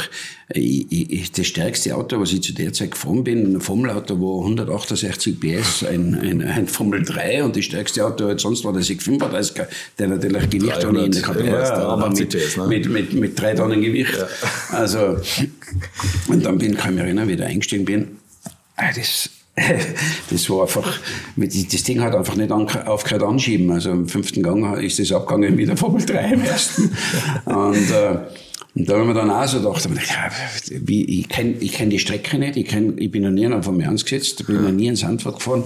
Das wird alles kein gut, nicht den besten Eindruck. Wie, wie viel Leistung hatte der, der Formel 1? Wie viel Leistung hatte der Formel 1? Naja, ich würde jetzt mal sagen, also, bei dem Test wird er irgendwo 750 PS oder so gehabt haben. Ist unvorstellbar. Ja. Äh, und in Qualifying haben wir halt dann die 1000 ja. knapp auch äh, erreicht. Aber ich habe dann auch Folgendes gemacht. Ich habe die, die Boxen Mauer war ja da so direkt vor der Tarzan, Anbremsen Tarzan-Zone, äh, Tarzan-Kurve. Und da habe ich mir dann einfach geschaut, wo der und die Bremsen. Und dann haben wir gedacht, das, das muss ich mir jetzt da einfach merken und, und, und da muss ich einfach, das, das ist der Bremspunkt. Und dann kann ich mich erinnern, dann bin ich irgendwie in der zweiten, dritten, vierten Runde da runtergekommen und die Dinger haben ja so gebremst, weil da bist du nur, wenn du vom Gas gegangen bist durch die Flügel, weil hatte der schon mehr verzögert wie alle anderen Autos, die ich gefahren habe, die ich auf der Bremse gestanden bin. Und dann irgendwann nach, nach ein paar Runden habe ich mir gedacht, so, jetzt hopp oder drop und habe das stehen lassen, das Ding halt einfach bis zu dem Punkt, wo der Piquet halt abbremst hat. Ja. Bin dann irgendwie noch in diese Tatsache, irgendwie noch rund um die, um die Tatsache gekommen. Und Schmidt ist dann nach, dem, nach der Session zu mir gekommen und gesagt, du bremst aber spät, ja. Und somit habe ich da auch wieder meine Eintrittskarte gehabt. naja, das hat ja, war ja auch erfolgreich dann, ne? Ja, ja, so ist dann, ja, dann, dann passt, ja. Ging das in der Formel 1 ja eigentlich ganz gut los, auch wenn du nicht immer das beste Material hattest. Und dann kam Anruf von Ferrari. Ja, ich muss jetzt mal sagen, ja, in der Formel 1 eigentlich immer gutes Material gehabt. Also ATS war eigentlich auch noch ein gutes Auto. Ja. Das ist so Ausfälle, wir haben da Getriebeschäden gehabt. Einzige schlechte Auto, das echt schlechte Auto, das ich gehabt habe in der Formel 1, war der, der Eros. Der Eros. Okay, ja. ja. Und ja, und, und, und das habe ich dann mit Eros, das war, also ich bin dann, ich bin dann Günther Schmidt gefahren und irgendwann sagt der Stapper zu mir, Du, ich könnte für das nächste Jahr bei Eros unterbringen. Äh, die wollten dort einmal raus. Äh, der Marc Surer war Marc Surer sein Platz, der wiederum mein Teamkollege war in der 24-Stunden-Rennen, ja, mit dem 24-Stunden-Rennen gewonnen, aber so war das halt dort einmal. Jedenfalls habe ich den Platz dann äh, bekommen mit dem Jackie Oliver und und der Jackie hat eigentlich äh, einen, einen langfristigen Vertrag mit mir gehabt, immer mit Optionen. Mhm. Und also ich werde von dem Jackie oder von dem Eros nie mehr wegkommen. äh, und das war, dazu habe ich keine andere Möglichkeit gehabt, als wie das zu unterschreiben. Und bin dort meine Saison gefahren und habe da mit dem, mit dem Terry Putzen zusammen, habe da einen guten, brauchbaren Eindruck hinterlassen und der Jackie war auch ganz überzeugt von mir und hat auch langfristig mit mir geplant. Ich habe aber gewusst, ich muss dort weg, weil das Ding mich sicher nicht nach vorne bringt. Mhm. Und da hat's dann, äh, und, und dann habe ich eine Anfrage gekriegt von Benetton. Das war dann praktisch das Dolmen, das der er dann gefahren hat, äh, gewandelt auf Benetton. Und die haben mit dem Rory Byrne, späteren Designer von Michael Schumacher bei Ferrari, äh, einen Supermann gehabt. Und das habe ich gewusst. Und gewusst, BMW mit Rory Byrne und Benetton ist einfach viel erfolgsversprechender. Da muss ich hin. Und das Team hat dem Luciano Benetton gehört und mit dem bin ich dann auch in der Verhandlung ganz gut zurechtgekommen. Jedenfalls haben wir die dann einen Platz angeboten, auch, auch zu, zu, zu brauchbaren Konditionen und so weiter. Und es war eigentlich nur die Frage, wie komme ich beim Jackie weg? Der Jackie hat natürlich voll mit mir gerechnet. Und irgendwann habe ich zum Jackie gesagt, und der Jackie war natürlich immer aus, immer die Zitrone, finanziell die Zitrone auszupressen. Und irgendwann war es dann das Datum über näher gekommen, wo er die Option ziehen muss. Und ich habe dann einfach so mal angefangen, du Jackie, äh, wie, wie, wie schauen wir aus für die Zukunft? Du bist ja, ähm, er sagt, Gerd, passt alles super für, mit dir, aber Geld brauchen wir halt auch. Dann sage ich, Jackie, du bist meine einzige Chance für die Zukunft. Ähm, äh, mit Geld macht ja keine Sorge, Sponsoren finden wir schon. Ja. Worauf, bei dem hat es dann Klick gemacht und gesagt, Sponsoren, wir brauchen Sponsoren. Wo sind Sponsoren? Und dann habe ich dazu mal einfach ein, zwei, drei Sponsoren aufgebracht, die weit von Abschlüssen weg waren und so. Und der Jackie hat immer die Quote gesagt, und ich habe immer gesagt, Jackie, du musst die Option ziehen, weil du bist meine einzige Chance und die Sponsoren kommen dann schon.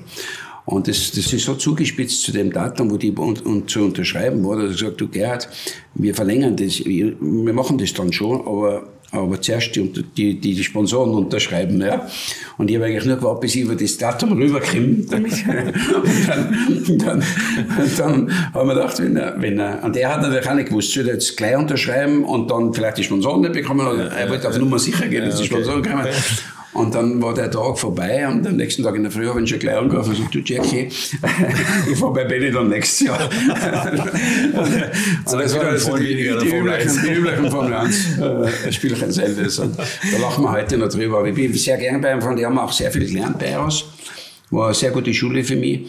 Und es war aber der richtige Schritt dazu weil Eros ist dann eigentlich nie richtig auf die Füße gekommen. Mhm. So, da war's und bei Benetton habe ich mein erstes Rennen gewonnen. Aber schon bevor ich mein erstes Rennen gewonnen habe, kann ich mich erinnern, da war ein Imola-Rennen, da war ich im Podium. Und da habe ich den, Alba, äh, nicht den Alvaretto, sondern Johansen, der bei Ferrari gefahren ist, da mal irgendwo so halb am Gras überholt und, und, und auf, auf Basis der Aktion oder, oder der Beobachtung hat mich dann Marco Piccinini angerufen und hat mich eingeladen nach Maranella und da habe ich dann auch gleich einen Ferrari-Vertrag gemacht für drei Jahre wir müssen jetzt über zwei Sachen reden. Einmal die Motoren, die unfassbar sind. Also ich meine, wir sagen ja jetzt immer so, man müsste eigentlich die, die Budgets irgendwie so ein bisschen kürzen oder so ein bisschen. Das war ja damals die maximale Eskalation, oder? Ihr hattet Motoren zum Training, zum Qualifying, zum Rennen, ja, zum ja, Reifen, Sprit, alles auf Maximum getrimmt, oder? Und, und, also und, und, Reifen, Berge hinten. Ja. Wir haben ja bei jedes Mal rausfahren einen Satz kaufen. Ja. Wir haben Qualifiers gehabt ohne Hinde. Wir haben, wir haben Motoren oder? gehabt, die nur eine Runde gehalten haben fürs Qualifying sagen, wir alles Mögliche haben wir gehabt. So die Motoren, war die schönste Zeit. Das glaube ich. Und die Motoren hatten 1000, also weit jenseits von 1000 PS, 1400 glaube ich, mhm. teilweise im Qualifying. Äh, wenn man sowas fährt, beschreibt das mal. Das, das, ich finde das so irre, die, diese Leistungsexplosion, die da stattfindet, mhm. die man heute ja gar nicht mehr, ich meine, jeder fährt inzwischen Turbomotor, die so sanft einsetzen und das wird nur genau noch. Genau, dieses Thema, vorsichtig. wie die eingesetzt haben. Also der absolute Killermotor war der BMW. Ja. Weil der BMW als einziger immer vier Zylinder mit einem Turbo das war so ein, ein, ein Turbo, wenn man sich den heute anschaut, muss man lachen, weil das, ist das wie, das wie bei uns auf die LKWs, so schwere Turbos, ja. so riesen, riesen Dinger. Aber das Ding war natürlich der Schlüssel zur Leistung und, äh, und die Dinge haben Leistung gehabt. Ja, 1400 PS waren dazu mal so die, die, die Höchstleistungen. Sie haben es ja beim BMW-Prüfstand haben sie es ja gar nicht mehr, mehr messen, weil ja, genau, bei 1400 ja. PS aufgehört hat. Das da.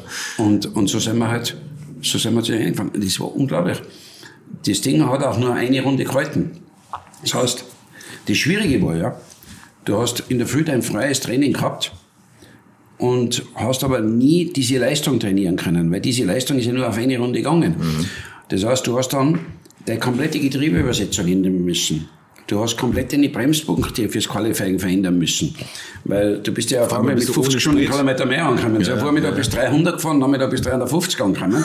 Und der, der Bremspunkt hat nichts mehr gestimmt. Ja. Dann sind noch die Qualifikationsreifen dazu gekommen. Das, dieses ganze, diese, dieses ganze Putzel hat man zusammengebaut von Vormittag auf Nachmittag. Ja. Und dann hat man Nachmittag drei, äh, zwei oder drei oder vier Qualifikationsrunden gefahren, jetzt mal mit einem Qualifikationsreifen. Und dann hast du ein bisschen rundtasten können, so ein bisschen mit mehr Leistung. Und dann bei der letzten Runde, ich, ich, habe es heute noch vom, vom, das Bild von mir, ist immer so der Arm vom Ingenieur ins Cockpit rein und hat dieses Turborad aufs Maximum gedreht. Da ist eine Feder dahinter, bis angestanden ist. Und die ist immer ganz kalt geworden am Körper, weil du es gewusst. wenn du die wieder überlebst, dann hast, hast du wieder gut hingebracht. Und, und du bist draußen, die Motoren sind richtig leise geworden dort oben. Und, und, und das hat angeschoben ohne Ende.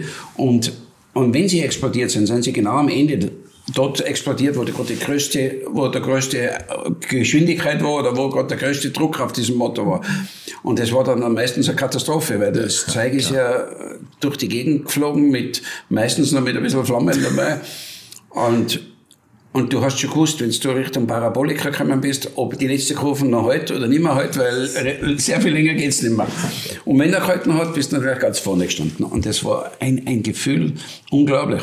Und das waren alles Kompromisse. Das war nicht so genau wie, wie jetzt über Daten abgestimmter Bremspunkt und noch einmal 10 Zentimeter, noch einmal. Das war einfach Augen, los, Augengefühl ne? und, und, und, und Mut auch zum Teil, ja. Es geht schon, ja. Und, und ganz irre war natürlich, wenn du nach Monte Carlo gekommen bist, weil Monte Carlo, kann mich gut erinnern, hat meine Technik angerufen und gesagt, wir sollten eigentlich überlegen, ob wir vielleicht einen kleinen Turbo oder einfach für Monte Carlo hat es keinen Sinn, wenn nur die Räder durchgehen und du kommst nicht weg, weil so viel Leistung da ist. Und auf den Bodenwellen ist ja das irrsinnig schwierig. Wenn da gerade der Turbo einsetzt, dann bist du gerade auf der Bodenwelle, drehst du im fünften Gang. Und Und wir haben dann angefangen so mit ganz niederen Ladedruck, zweieinhalb Bar und so. Und jede Runde können wir, können wir erinnern, habe ich halt ein bisschen mehr und ein bisschen mehr. Und ein bisschen mehr. Zum Schluss sind wir dort halt auch mit fünf Bar Ladedruck unterwegs gewesen und haben, haben, haben durch die Räder gehabt bis auf zum Casino. Aber es, es, ging irgendwie, ne? Und das hat, ja, aber als, als ist, aber, braucht man immer mehr Leistung. Ne? Ja, und, und ich weiß, sind wir jetzt für dem, was wir am Anfang gespielt haben, das Rad kann man nicht zurückdrehen. Und, aber wenn das ich heute, auch nicht, äh, das, das, das, das auch nicht, aber die, ja. die armen Hunde müssen heute stundenlang Daten, ja. äh, Daten äh, studieren mit den Ingenieuren. Und der Ingenieur sagt einer, was zu machen. Bei uns war das halt einfach so, dass wir, dass die Daten keine Rolle gespielt haben. Schon gewisse Daten haben wir auch gehabt, aber sondern es ist darum gegangen, das als Fahrer das Auto dem Ingenieur zu beschreiben und der hat dann halt einfach aufgrund deiner Beschreibung mit dir zusammen eine Abstimmung gebaut. Das ist halt, halt einfach ganz anders. Ja. Hast du mal Angst gehabt? Also ernsthaft Angst vom Rennenfahren oder so? Ich meine, du hast auch einige Crashs überlebt, können wir auch gerne noch drauf kommen, aber das, ja, das, ich, ich weiß nicht, ob Angst oder Respekt vielleicht äh, das richtige Wort ist. Äh, Respekt ja, Angst auch. Äh, aber was mir in meiner Karriere auffällt, ist, äh, in, meinen, in meinen jüngeren Jahren, wenn ich so im Hotel, ich kann mich erinnern, ganz typisch war in, in Monza, da hat es das Hotel, das Fassati gegeben, und da habe ich immer so ganz droben mein Zimmer gehabt, unterm Dach. Und und wenn es regnen angefangen hat und du hast die Tropfen gehört in der Nacht, hast du tak, tak, tak, tak, hat es immer gemacht. Und, und dann kann ich an den jüngeren Jahren kann ich mich freuen, erinnern, dass ich mich immer gefreut habe. Und ich oh, super Regen. Ja, äh, habe ich eine Chance, ganz nach vorne zu kommen. In den späteren Jahren kann ich mich erinnern, oh Scheiße, es regnet. Ja. Und da habe ich dann gemerkt, da, da ist, es, da, da ist einfach, da, da verändert sich einfach ähm, die Risikobereitschaft. Hm. Hans Hermann hat mir das mal erzählt, äh, dass er irgendwann mal beim, beim Rennen war und dann musste er eine Zahnpasta kaufen und, und stand da im Supermarkt an der Kasse, hat sich die Tube so angeguckt und gesagt, ob ich die wohl noch ganz aufbrauchen werde. Das war natürlich noch mal eine ganz andere Zeit. Aber ja, hast du das auch war noch einmal, äh, das war, das, das war mal überhaupt noch, ja. die, das war die brutalste Zeit. Ich habe ein Riesenglück gehabt, weil äh, wie ich in die Formel 1 gekommen bin, und das war bei ATS schon, äh, war das gerade der Einzug des Kohlefasermaterials. Mhm. Ja, und somit habe ich in meiner Formel 1 Karriere nur Kohlefasermaterial. Mhm. Monocoques gehabt. Und die hundertprozentig haben die mir mein Leben gerettet. Ich, ich hätte nie überlebt, die, meine Formel 1 Karriere, ohne, ohne mit dem üblichen Aluminiumchassis von wie vor. Nie. Bist du die mal gefahren, die älteren Formel 1 Autos? So testweise mal ja, gibt's ja, ne? ja, schon, aber, aber ja, nie richtig, ja. Okay. Und, und ich war derjenige, wir haben ja noch, wir haben ja noch, wie vorher schon gesagt auch, ich bin ja nebenbei Turnwagen äh, 635 gefahren oder Gruppe C. Und bei der Gruppe C bin ich in Hockenheimer Rennen gefahren. Bei Brunn, oder? Bist du Beim Brunn bin ich in Hockenheimer gefahren, ja. Und dort haben wir gedacht, wenn du da deine Karriere kaputt machst, weil die, weil die Dinger sind schnell, schwer und schnell, mhm. wenn du da abfliegst und, und, und dir wehtust, dann hast du die ganze das? Formel 1, dann war's das und ja. die ganze Formel 1 Karriere, die, die eigentlich das, das Kern der ganzen Geschichte ist. Hat mir zwar schwer getan, weil ich, weil ich halt so leidenschaftlicher Rennfahrer war, mhm. wo ich liebsten mit alles gefahren bin, aber ich habe es nicht gemacht. Ich bin nicht nach Le Mans gegangen, ich habe das nicht gemacht. Ich habe gesagt, nein, das mache ich nicht. Ähm, und, und alle meine Kollegen, oder viele meiner Kollegen haben es gemacht und sind fast alle verunglückt. Ob das der Manfred Winklock war, mhm. ob das der Stefan Belloff. Stefan Belloff war, ob das der Chris Nissen war, ob das der Joe Gardner war. Alle, alle, was sind sie da drinnen verunglückt. Und ich hab's, ich, ich, ich hab's nachvollziehen können, weil ich es auch so gern gemacht hätte, aber ich hab gewusst, das, das, das ist zu, zu, zu gefährlich oder zu viel Risiko. Und das, glaube ich, war eine ganz wichtige Entscheidung, die ich für mich selbst gemacht habe. Und in der Formel 1 habe ich, wie gesagt, zuerst diesen Kohlefasermaterial äh, profitiert, das mir bei einigen Crashs sicher das Leben gerettet hat. Und äh, du hast ja bei, bei Ferrari dann, ich glaube, einen der, der härtesten Crashs auch in, der, in, dieser, in dieser so ja, negativ weltberühmten Temporello-Kurve erlebt. Ne? In, in ja, das war, es hat einige harte gegeben bei mir, äh, die wir jetzt nicht so am Radar gehabt haben, weil das vergisst man ja einfach alles heute. Heute ist, sind die, die, die, die Komponenten so gut getestet, man hat so gute Testmöglichkeiten in den Labors, in den, in den Fabrikressourcen. Äh, das haben wir früher alles auf der Strecke gemacht. Und sind ja am, am, am Jahresanfang Flügel davon geflogen, weil irgendwo ein Konstruktionsfehler war, weil es noch nicht richtig geklebt war, weil es und, und Reifen sind die ganze Zeit geflogen. Äh, ich kann mich erinnern, in, in, in, in, in Le Castellet ist man am Ende der Geraden äh, vor Sinn beim Eros der Reifen gegangen äh, mit 350 und so. Das war dort einmal einfach Tagesgeschäft. Ja. Äh, Bremsen. Ja, Bremsen sind da immer wieder, äh, also Bremsscheiben explodiert, äh, explodiert ne? ja, die ganze Zeit. Motoren sind da um die Ohren gefangen, das Zeug ist auf einmal hinten alles gestanden und, und, und du hast die auf dein eigenes Öl. Das gibt's heute nur noch ganz äh, selten. Ja. Und darum war das dazu mal eigentlich ja fast kein Test, und wir sind so viele Tests gefahren, kein Test, wo du nicht irgendwo einmal richtig abgeflogen bist und, und gesagt hast, boah, jetzt habe ich richtig Glück gehabt. Und, und natürlich, äh, Imola ist, ist schon wahrscheinlich der, der, der, der schwerste Unfall gewesen, den ich da gehabt habe. Äh, und der war halt im Rennen und somit auch äh, am Radar von Leuten, aber es hat da zu der Zeit immer brutale Unfälle gegeben. Und darum kann ich das gut nachvollziehen, wenn das Aluminiumchassis gewesen wären, dann wäre das genauso gewesen, wie Hans Hermann gesagt hat. Dann hast du einfach gewusst, du. Ja, Irgendeiner ist dran dieses ja, Jahr. Nein, diese, die, nicht dieses Jahr, sondern fast die, ja, die haben ja zwei, zwei im Jahr haben die verloren. Ja, ja. Beschreib mal kurz den Unfall. Das, das ist ja, wenn man das, wenn man das sieht, das ist ja im, im Bruchteil von einer Sekunde zwischen, da ist ja der Frontflügel gebrochen und Einschlag spielt er so das Leben vor allem ab oder sowas? Oder, also das, Nein, das Leben nicht, mit dem, mit dem beschäftigen wir uns auch weniger. Aber interessant ist es schon, ähm, der, der Mechanismus oder der Körper, äh, der schaltet da um in Zeitlupe. Also du, wenn du, ich kann mich, ich kann mich heute noch gut erinnern, ich bin da rausgekommen aus der Schikane, habe da rausbeschleunigt und kurz vor dem Boella habe ich gesehen, dass vorne rechts das, das Rad sie ein bisschen hebt, habe als erstes geschaut, äh, in den Spiegel geschaut, ob hinten irgendwo, ob, ob, ob hinten am, am, Rad irgendwo äh, ein, ein, ein, ein Druck, also kein, kein Reifendruck mehr, sein. so, und, und habe aber gleichzeitig gemerkt, dass das Ding nicht mehr zum Lenken ist und, und nur noch geradeaus geht. Habe dann auch noch gesehen, dass die Mauer kommt, habe auch noch so mit mir selbst überlegen, oh scheiße, der Winkel ist einfach gar, gar, gar nicht gut, weil es war eigentlich wirklich head on. stumpf rein, ne? Und dann ist, kann ich mich noch erinnern, ist mir dann eingefallen und 200 Kilo Sprit habe ich auch noch gerade im Rücken. Und dann habe ich noch gesagt, okay, aber wenigstens einmal die Hände weg vom Lenkrad, damit äh, da war mal, und dann habe ich noch die Hände mir über die Schulter gelegt. Tatsächlich, also ja, das, ja, ist, das wusstest klar. du. Das und, und, und, und das ist alles abgelaufen in der Zeit. Und, und dann war ich mir kurz bewusstlos, und im Krankenhaus, wie ich dann gelegen bin, habe ich, hab mich dann Senna angerufen und gesagt, ja, wie gesagt, müssen wir, müssen wir mal dorthin gehen. Das war ja auch noch ganz äh, eigentlich äh, traurig, weil Senna war dann einer, der mich angerufen hat und hat gesagt, du, wie geht's dann? Ne? Und ich habe gesagt, du, ja, mir geht's eigentlich gar nicht so schlecht, passt schon, aber diese Mauer dort, das ist Mist, ja? diese Auslaufzone, da, da, da, müssen, das, da müssen wir ändern. Und da haben wir uns dann verständigt, dass wir beim nächsten Test dort uns das einmal anschauen, wie man das verändern kann, weil, weil das einfach dort nicht gut ist. Und ich war ganz überrascht, wie dann, wir sind dann, ich und der er dann sind zu Fuß von der Box dort hingegangen, mhm. beim nächsten Test. Und da war das erste einmal, ich war ganz überrascht, wie kurz eigentlich die Auslaufzone ist und wie viel dort einmal in meinem Kopf noch abgehen hat können. Zuerst nach hinten schauen, Tempo, dann nach vorne, zuerst vorne gesehen, dann nach hinten schauen, dann ja. Hände weg, dann auch schlechter Winkel. Und das ist schon interessant, was der Körper oder, oder wie, wie, wie der da äh, so ein Thema handelt.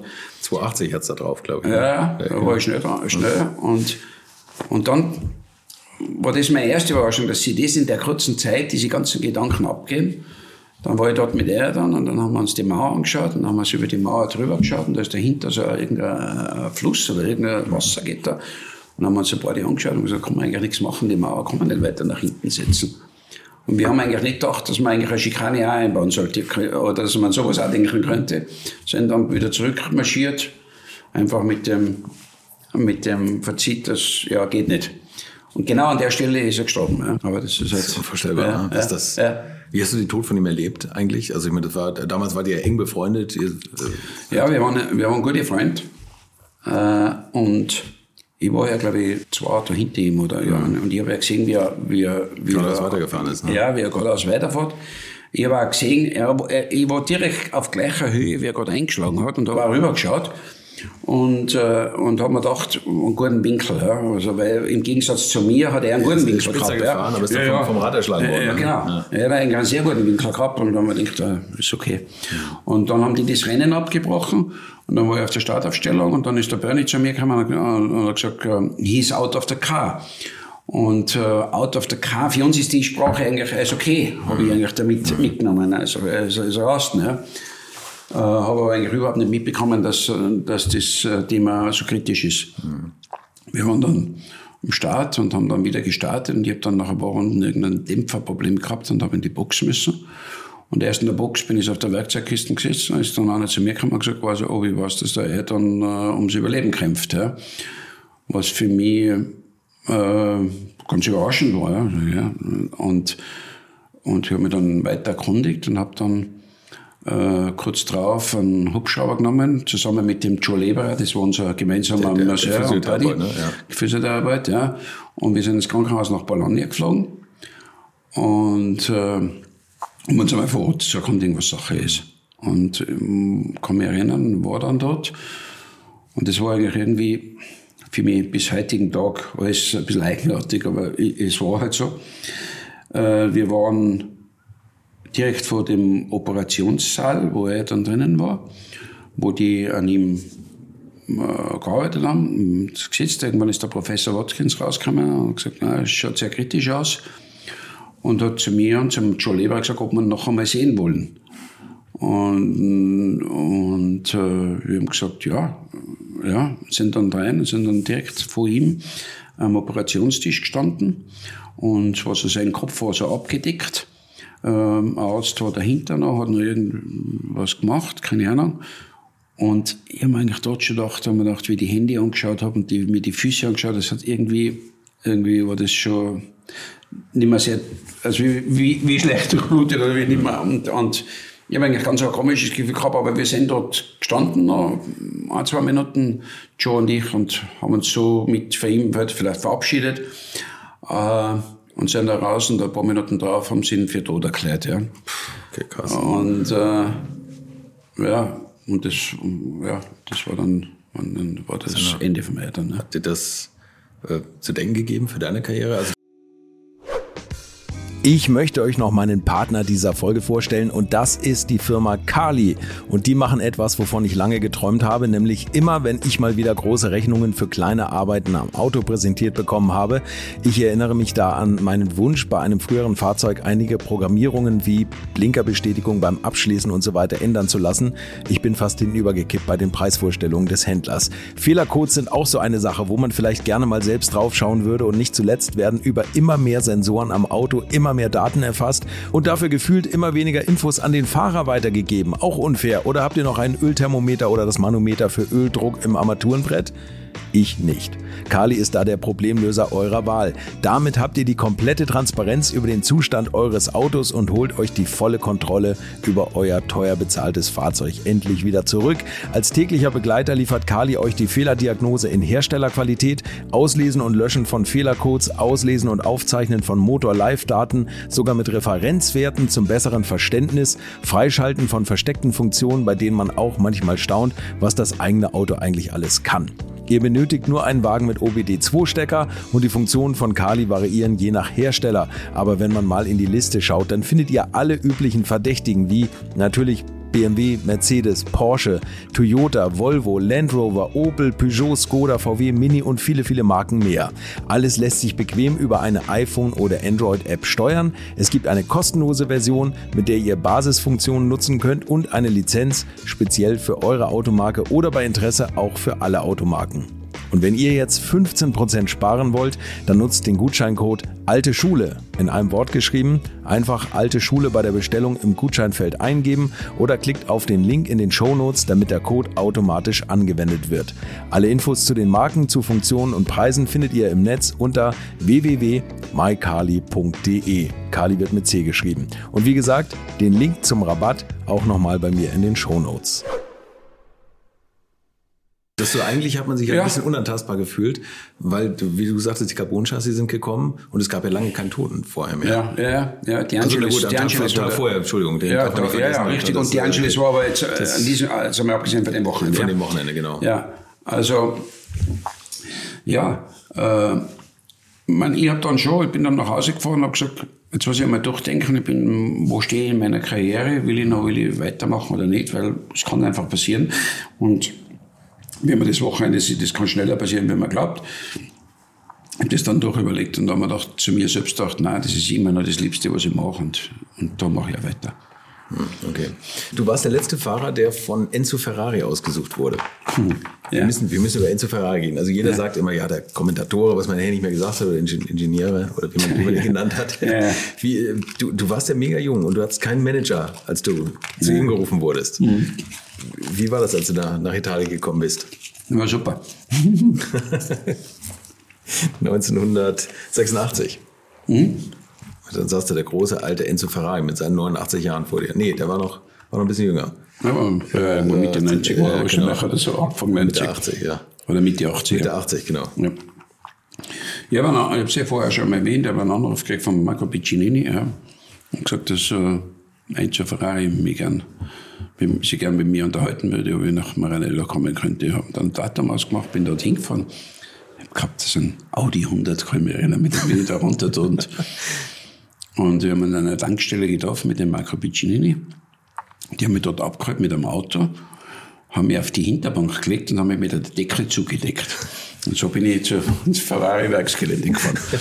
Sie, aber warum? Weil Sie, weil Sie den gemütlichen Fahren weil? Weil, natürlich niemand, niemand da vorne hätte soll. Und bei Ferrari ist ja dann später genannt, in den ganzen rund um Ferrari, um das Werk Ferrari sind ja überall von den Paparazzis ja. äh, äh, engagiert und Journalisten das ganze Jahr dort äh, positioniert und Fotografen. Und ja, jedenfalls bin ich halt da hinten auf dieser Decke in das Büro geführt worden vom Enzo Ferrari, das da in Maranello direkt auf der Teststrecke war. Und es ist tatsächlich so gewesen, wie Sie es immer beschrieben haben, sehr dunkel und dann mit ein paar Kerzen drinnen und, und Bürotisch und äh, wirklich, es ist... Die Kathedrale, ja. Ja, ja, Kathedrale, ja, war echt gut. Und da war dann Marco Piccinini, Enzo Ferrari und der Piero Ladi, sein Sohn. Und, und, und, und bis so, kann mich heute noch gut erinnern, von seinem Schreibtisch gesessen. Und dann hat die Diskussion hat angefangen.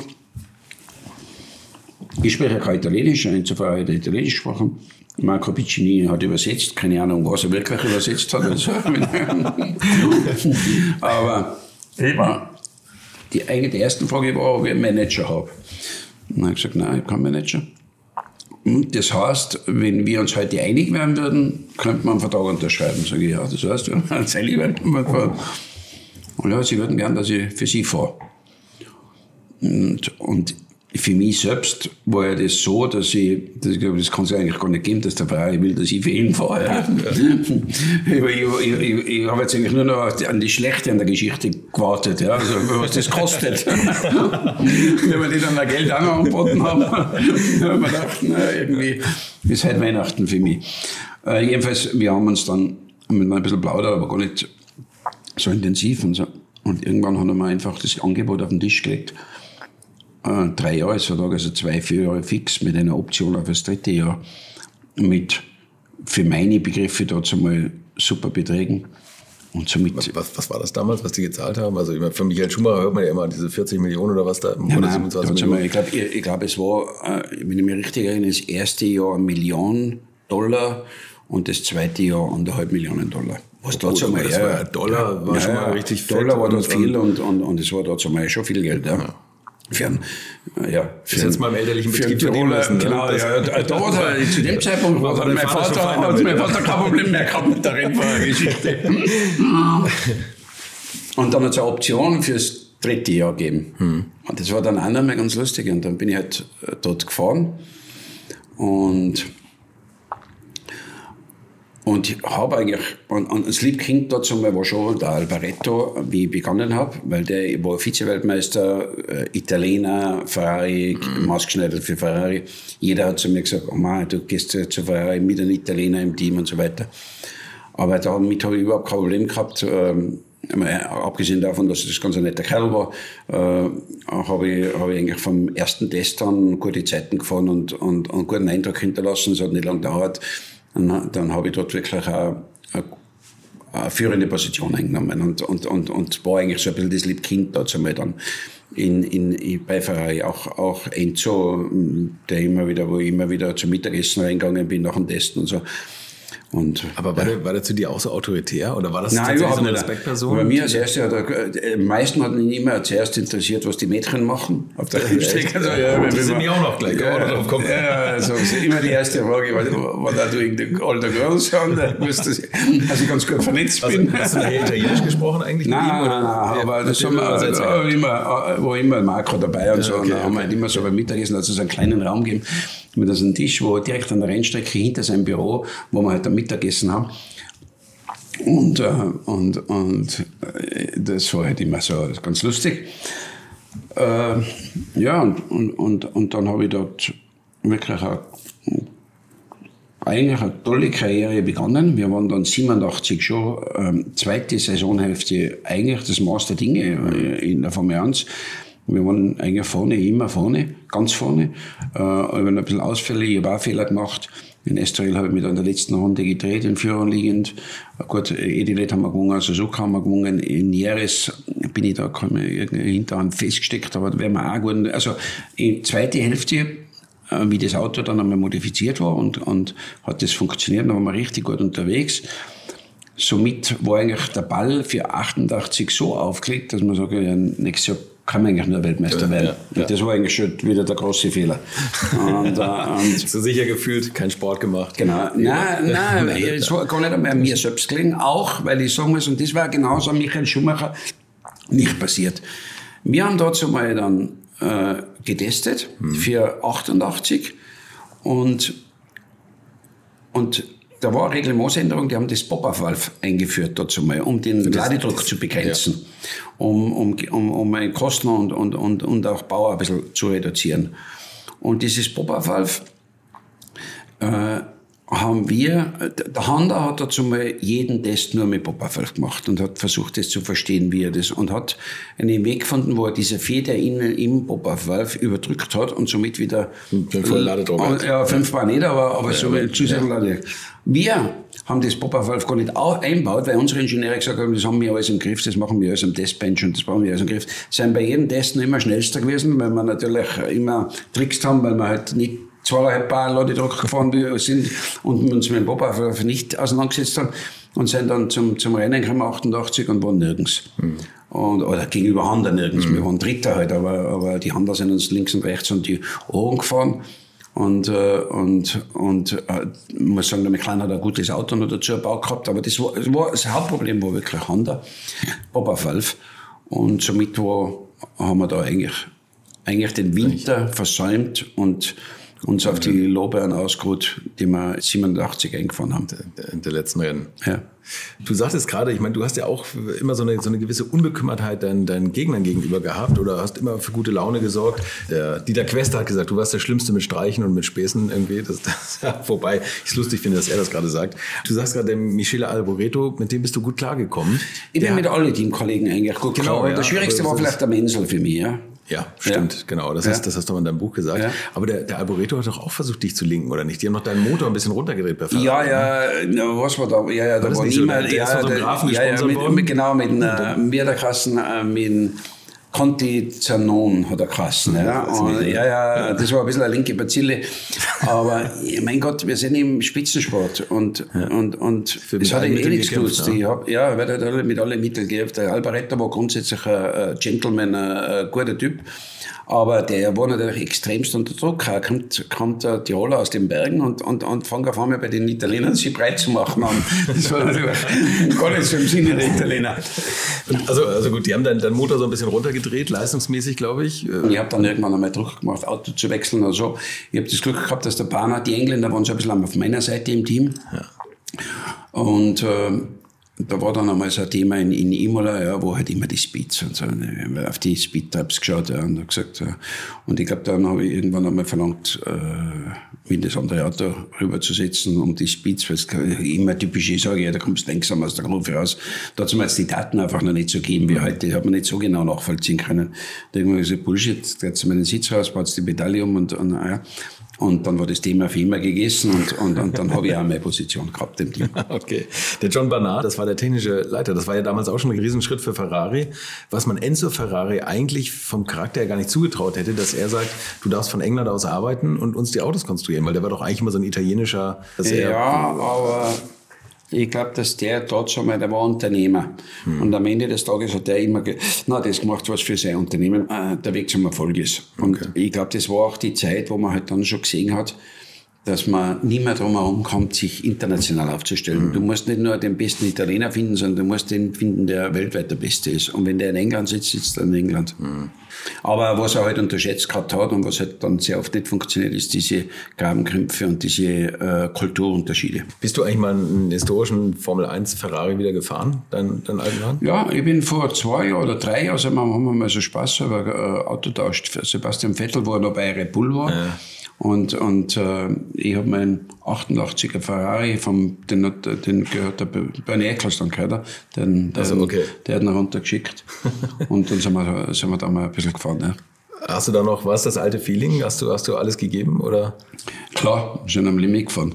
Beide. Das hat mir, ich soll dich von Uwe Meissner grüßen. Ja, danke. er sagt, kein, kein Privat-Ferrari-Besitzer gibt dir seinen Wagen, weil die alle wissen, du, du prügelst das Material genau wie früher, oder? Du, oder du hast selber mal gesagt, du kannst nicht langsam fahren in den Autos. Ja, nein. ich, äh, ich, ich fahre eh nicht mehr, weil ich sage, äh, ich will mir auch nicht mehr wedern, aber ja, ich, ich wenn jetzt das Ding vorfahre, ist so, wie es früher auch gefahren Und ganz ehrlich, bei Bernie Ecclestone trifft es ja auch keinen Arm. Wenn man da was abfährt, dann ist es auch egal, oder? Ja, nein, wir haben, wir haben einen Motorschaden gehabt, aber, aber, aber der Motorschaden war eher zurückzuführen, dass da nicht der richtige Sprit drinnen war. Ach so, okay. Der, also diesen alten Klopfen. Kampfsprit, den gibt's nicht mehr, ne? Nein, den, den, der Kampfsprit war sowieso zu der Zeit nicht mehr. Also der war ganz schlimm, 85, 86. Der hat's gegeben in, in Deutschland. Der Paul Roche hat gearbeitet mit der Firma Winter, Winter, Winterschall. Winter, genau. Ja. Und das war ja kein Sprit, das war Chemie. das war Wahnsinn.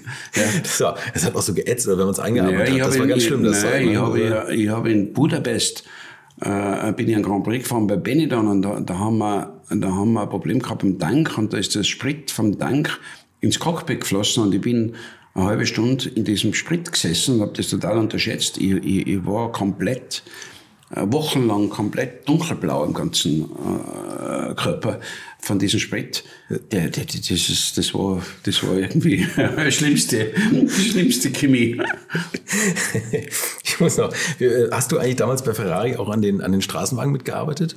Das macht man doch immer irgendwie so, oder Michael Schumacher hat irgendwelche Autos mitentwickelt oder so am, am F40. das das war damals die Zeit. Ja, F40 war dort schon mein Auto, ja, das war das, das heute noch, muss ich sagen, der F40 ist einer der tollsten Ferraris, die sie gebaut haben für die Straße. Das war halt einfach wirklich, das war ein, ein Biest, hat jetzt einmal zu mir einer gesagt, und ja. das trifft eigentlich auf dem, auf dem Hast Punkt. du einen? Ich habe einen, ja. Du hast einen. Fährst ja. du den oft noch? Oder? Nein, ich fahre nicht oft.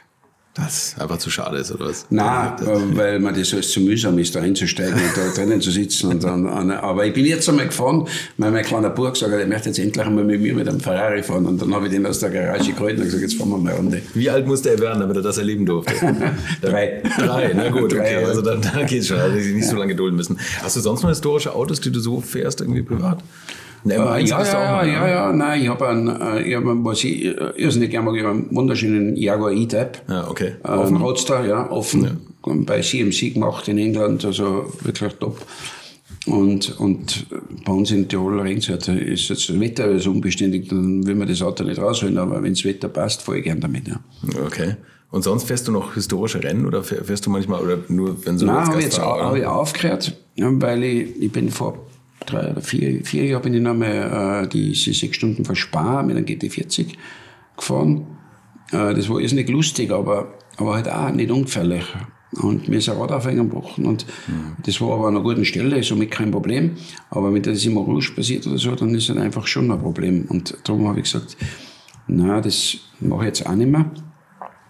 Und bevor ich eigentlich mit den Autorennen Alpha Suden so begonnen habe, war ich eigentlich sehr stark unterwegs Richtung Motorrad. Mhm. Und bin ja dann ein, bisschen am Motorrad Eisrennen gefahren und so. Und nachdem ich wieder vor mir ans aufgehört habe, hat sich jetzt wieder ein bisschen äh, war das wieder so ein bisschen mein Hobby und habe dann auch bei KTM manchmal ein bisschen im Superbike mittrainieren können, in einem Red Bull Ring und so. Und das habe ich dann gerne auch gemacht. Und da bin ich dann auch einmal runtergeflogen und dann habe ich gedacht, bin nach Hause gegangen und habe das alles verkauft.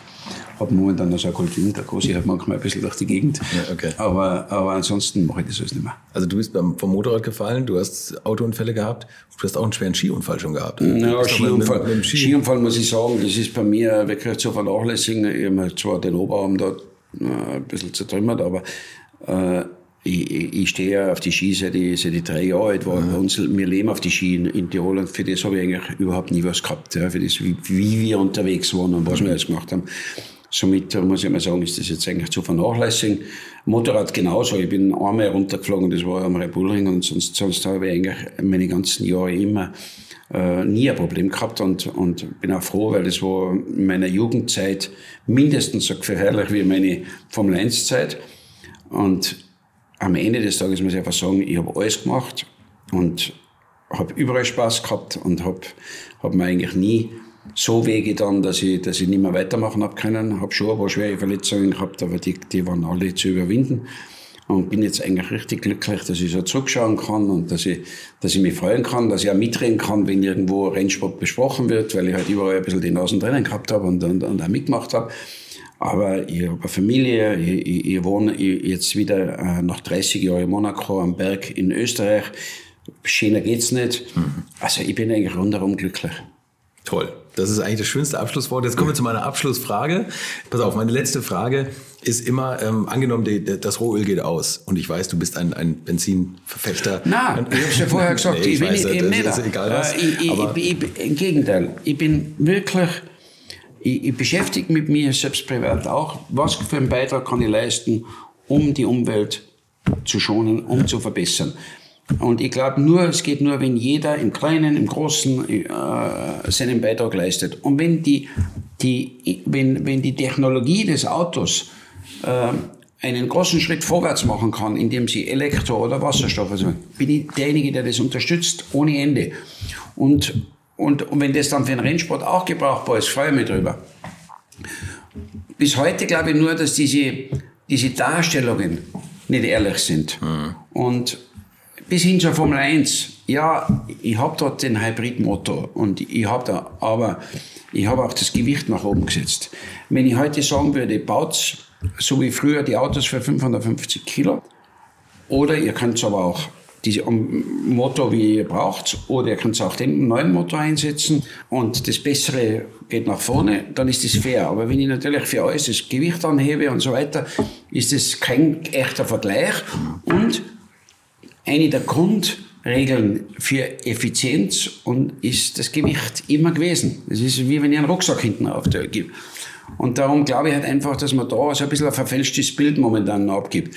Wo ich aber schon dafür bin, ist, dass diese ganzen Initiativen, die wir da jetzt alle betreiben, dazu führen, dass sich alle maximal anstrengen. Und vielleicht ist es am Ende die Elektrotechnologie, die das alles verbessert und die unseren Planeten nach vorne bringt in, in Sachen Umwelt. Oder, aber vielleicht ist es auch ein ganz moderner Verbrennungsmotor mit einem, mit einem synthetischen Kraftstoff. Ja, genau. ja, und, und, und, und da ist, glaube ich, dass so ein bisschen die Darstellung momentan nicht fair ist. Ich, ich, ich glaube, das, das Rennen ist noch nicht gewonnen für Elektro und das Rennen ist nicht gewonnen für Wasserstoff und, und, und ist auch noch nicht verspielt für einen modernen Verbrennungsmotor mit, mit, mit, einer, mit einem geänderten Kraftstoff.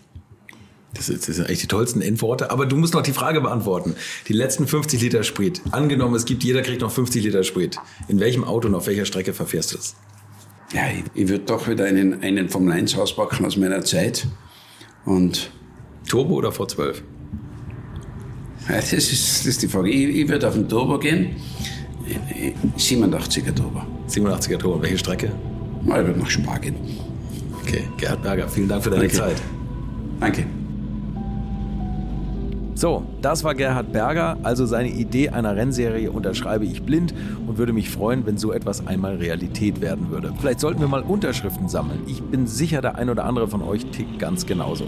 Es gibt übrigens auch Videos aus meinem Gespräch mit Gerhard Berger auf meinem Alte Schule YouTube-Kanal und den Link dazu findet ihr auch immer bei mir auf Facebook. Wenn ihr nichts verpassen wollt, freue ich mich über euer Abo und natürlich freue ich mich auch immer über 5-Sterne-Bewertungen, wenn euch dieses Gespräch gefallen hat. Danke fürs Zuhören und bis zur nächsten Woche. Bleibt gesund.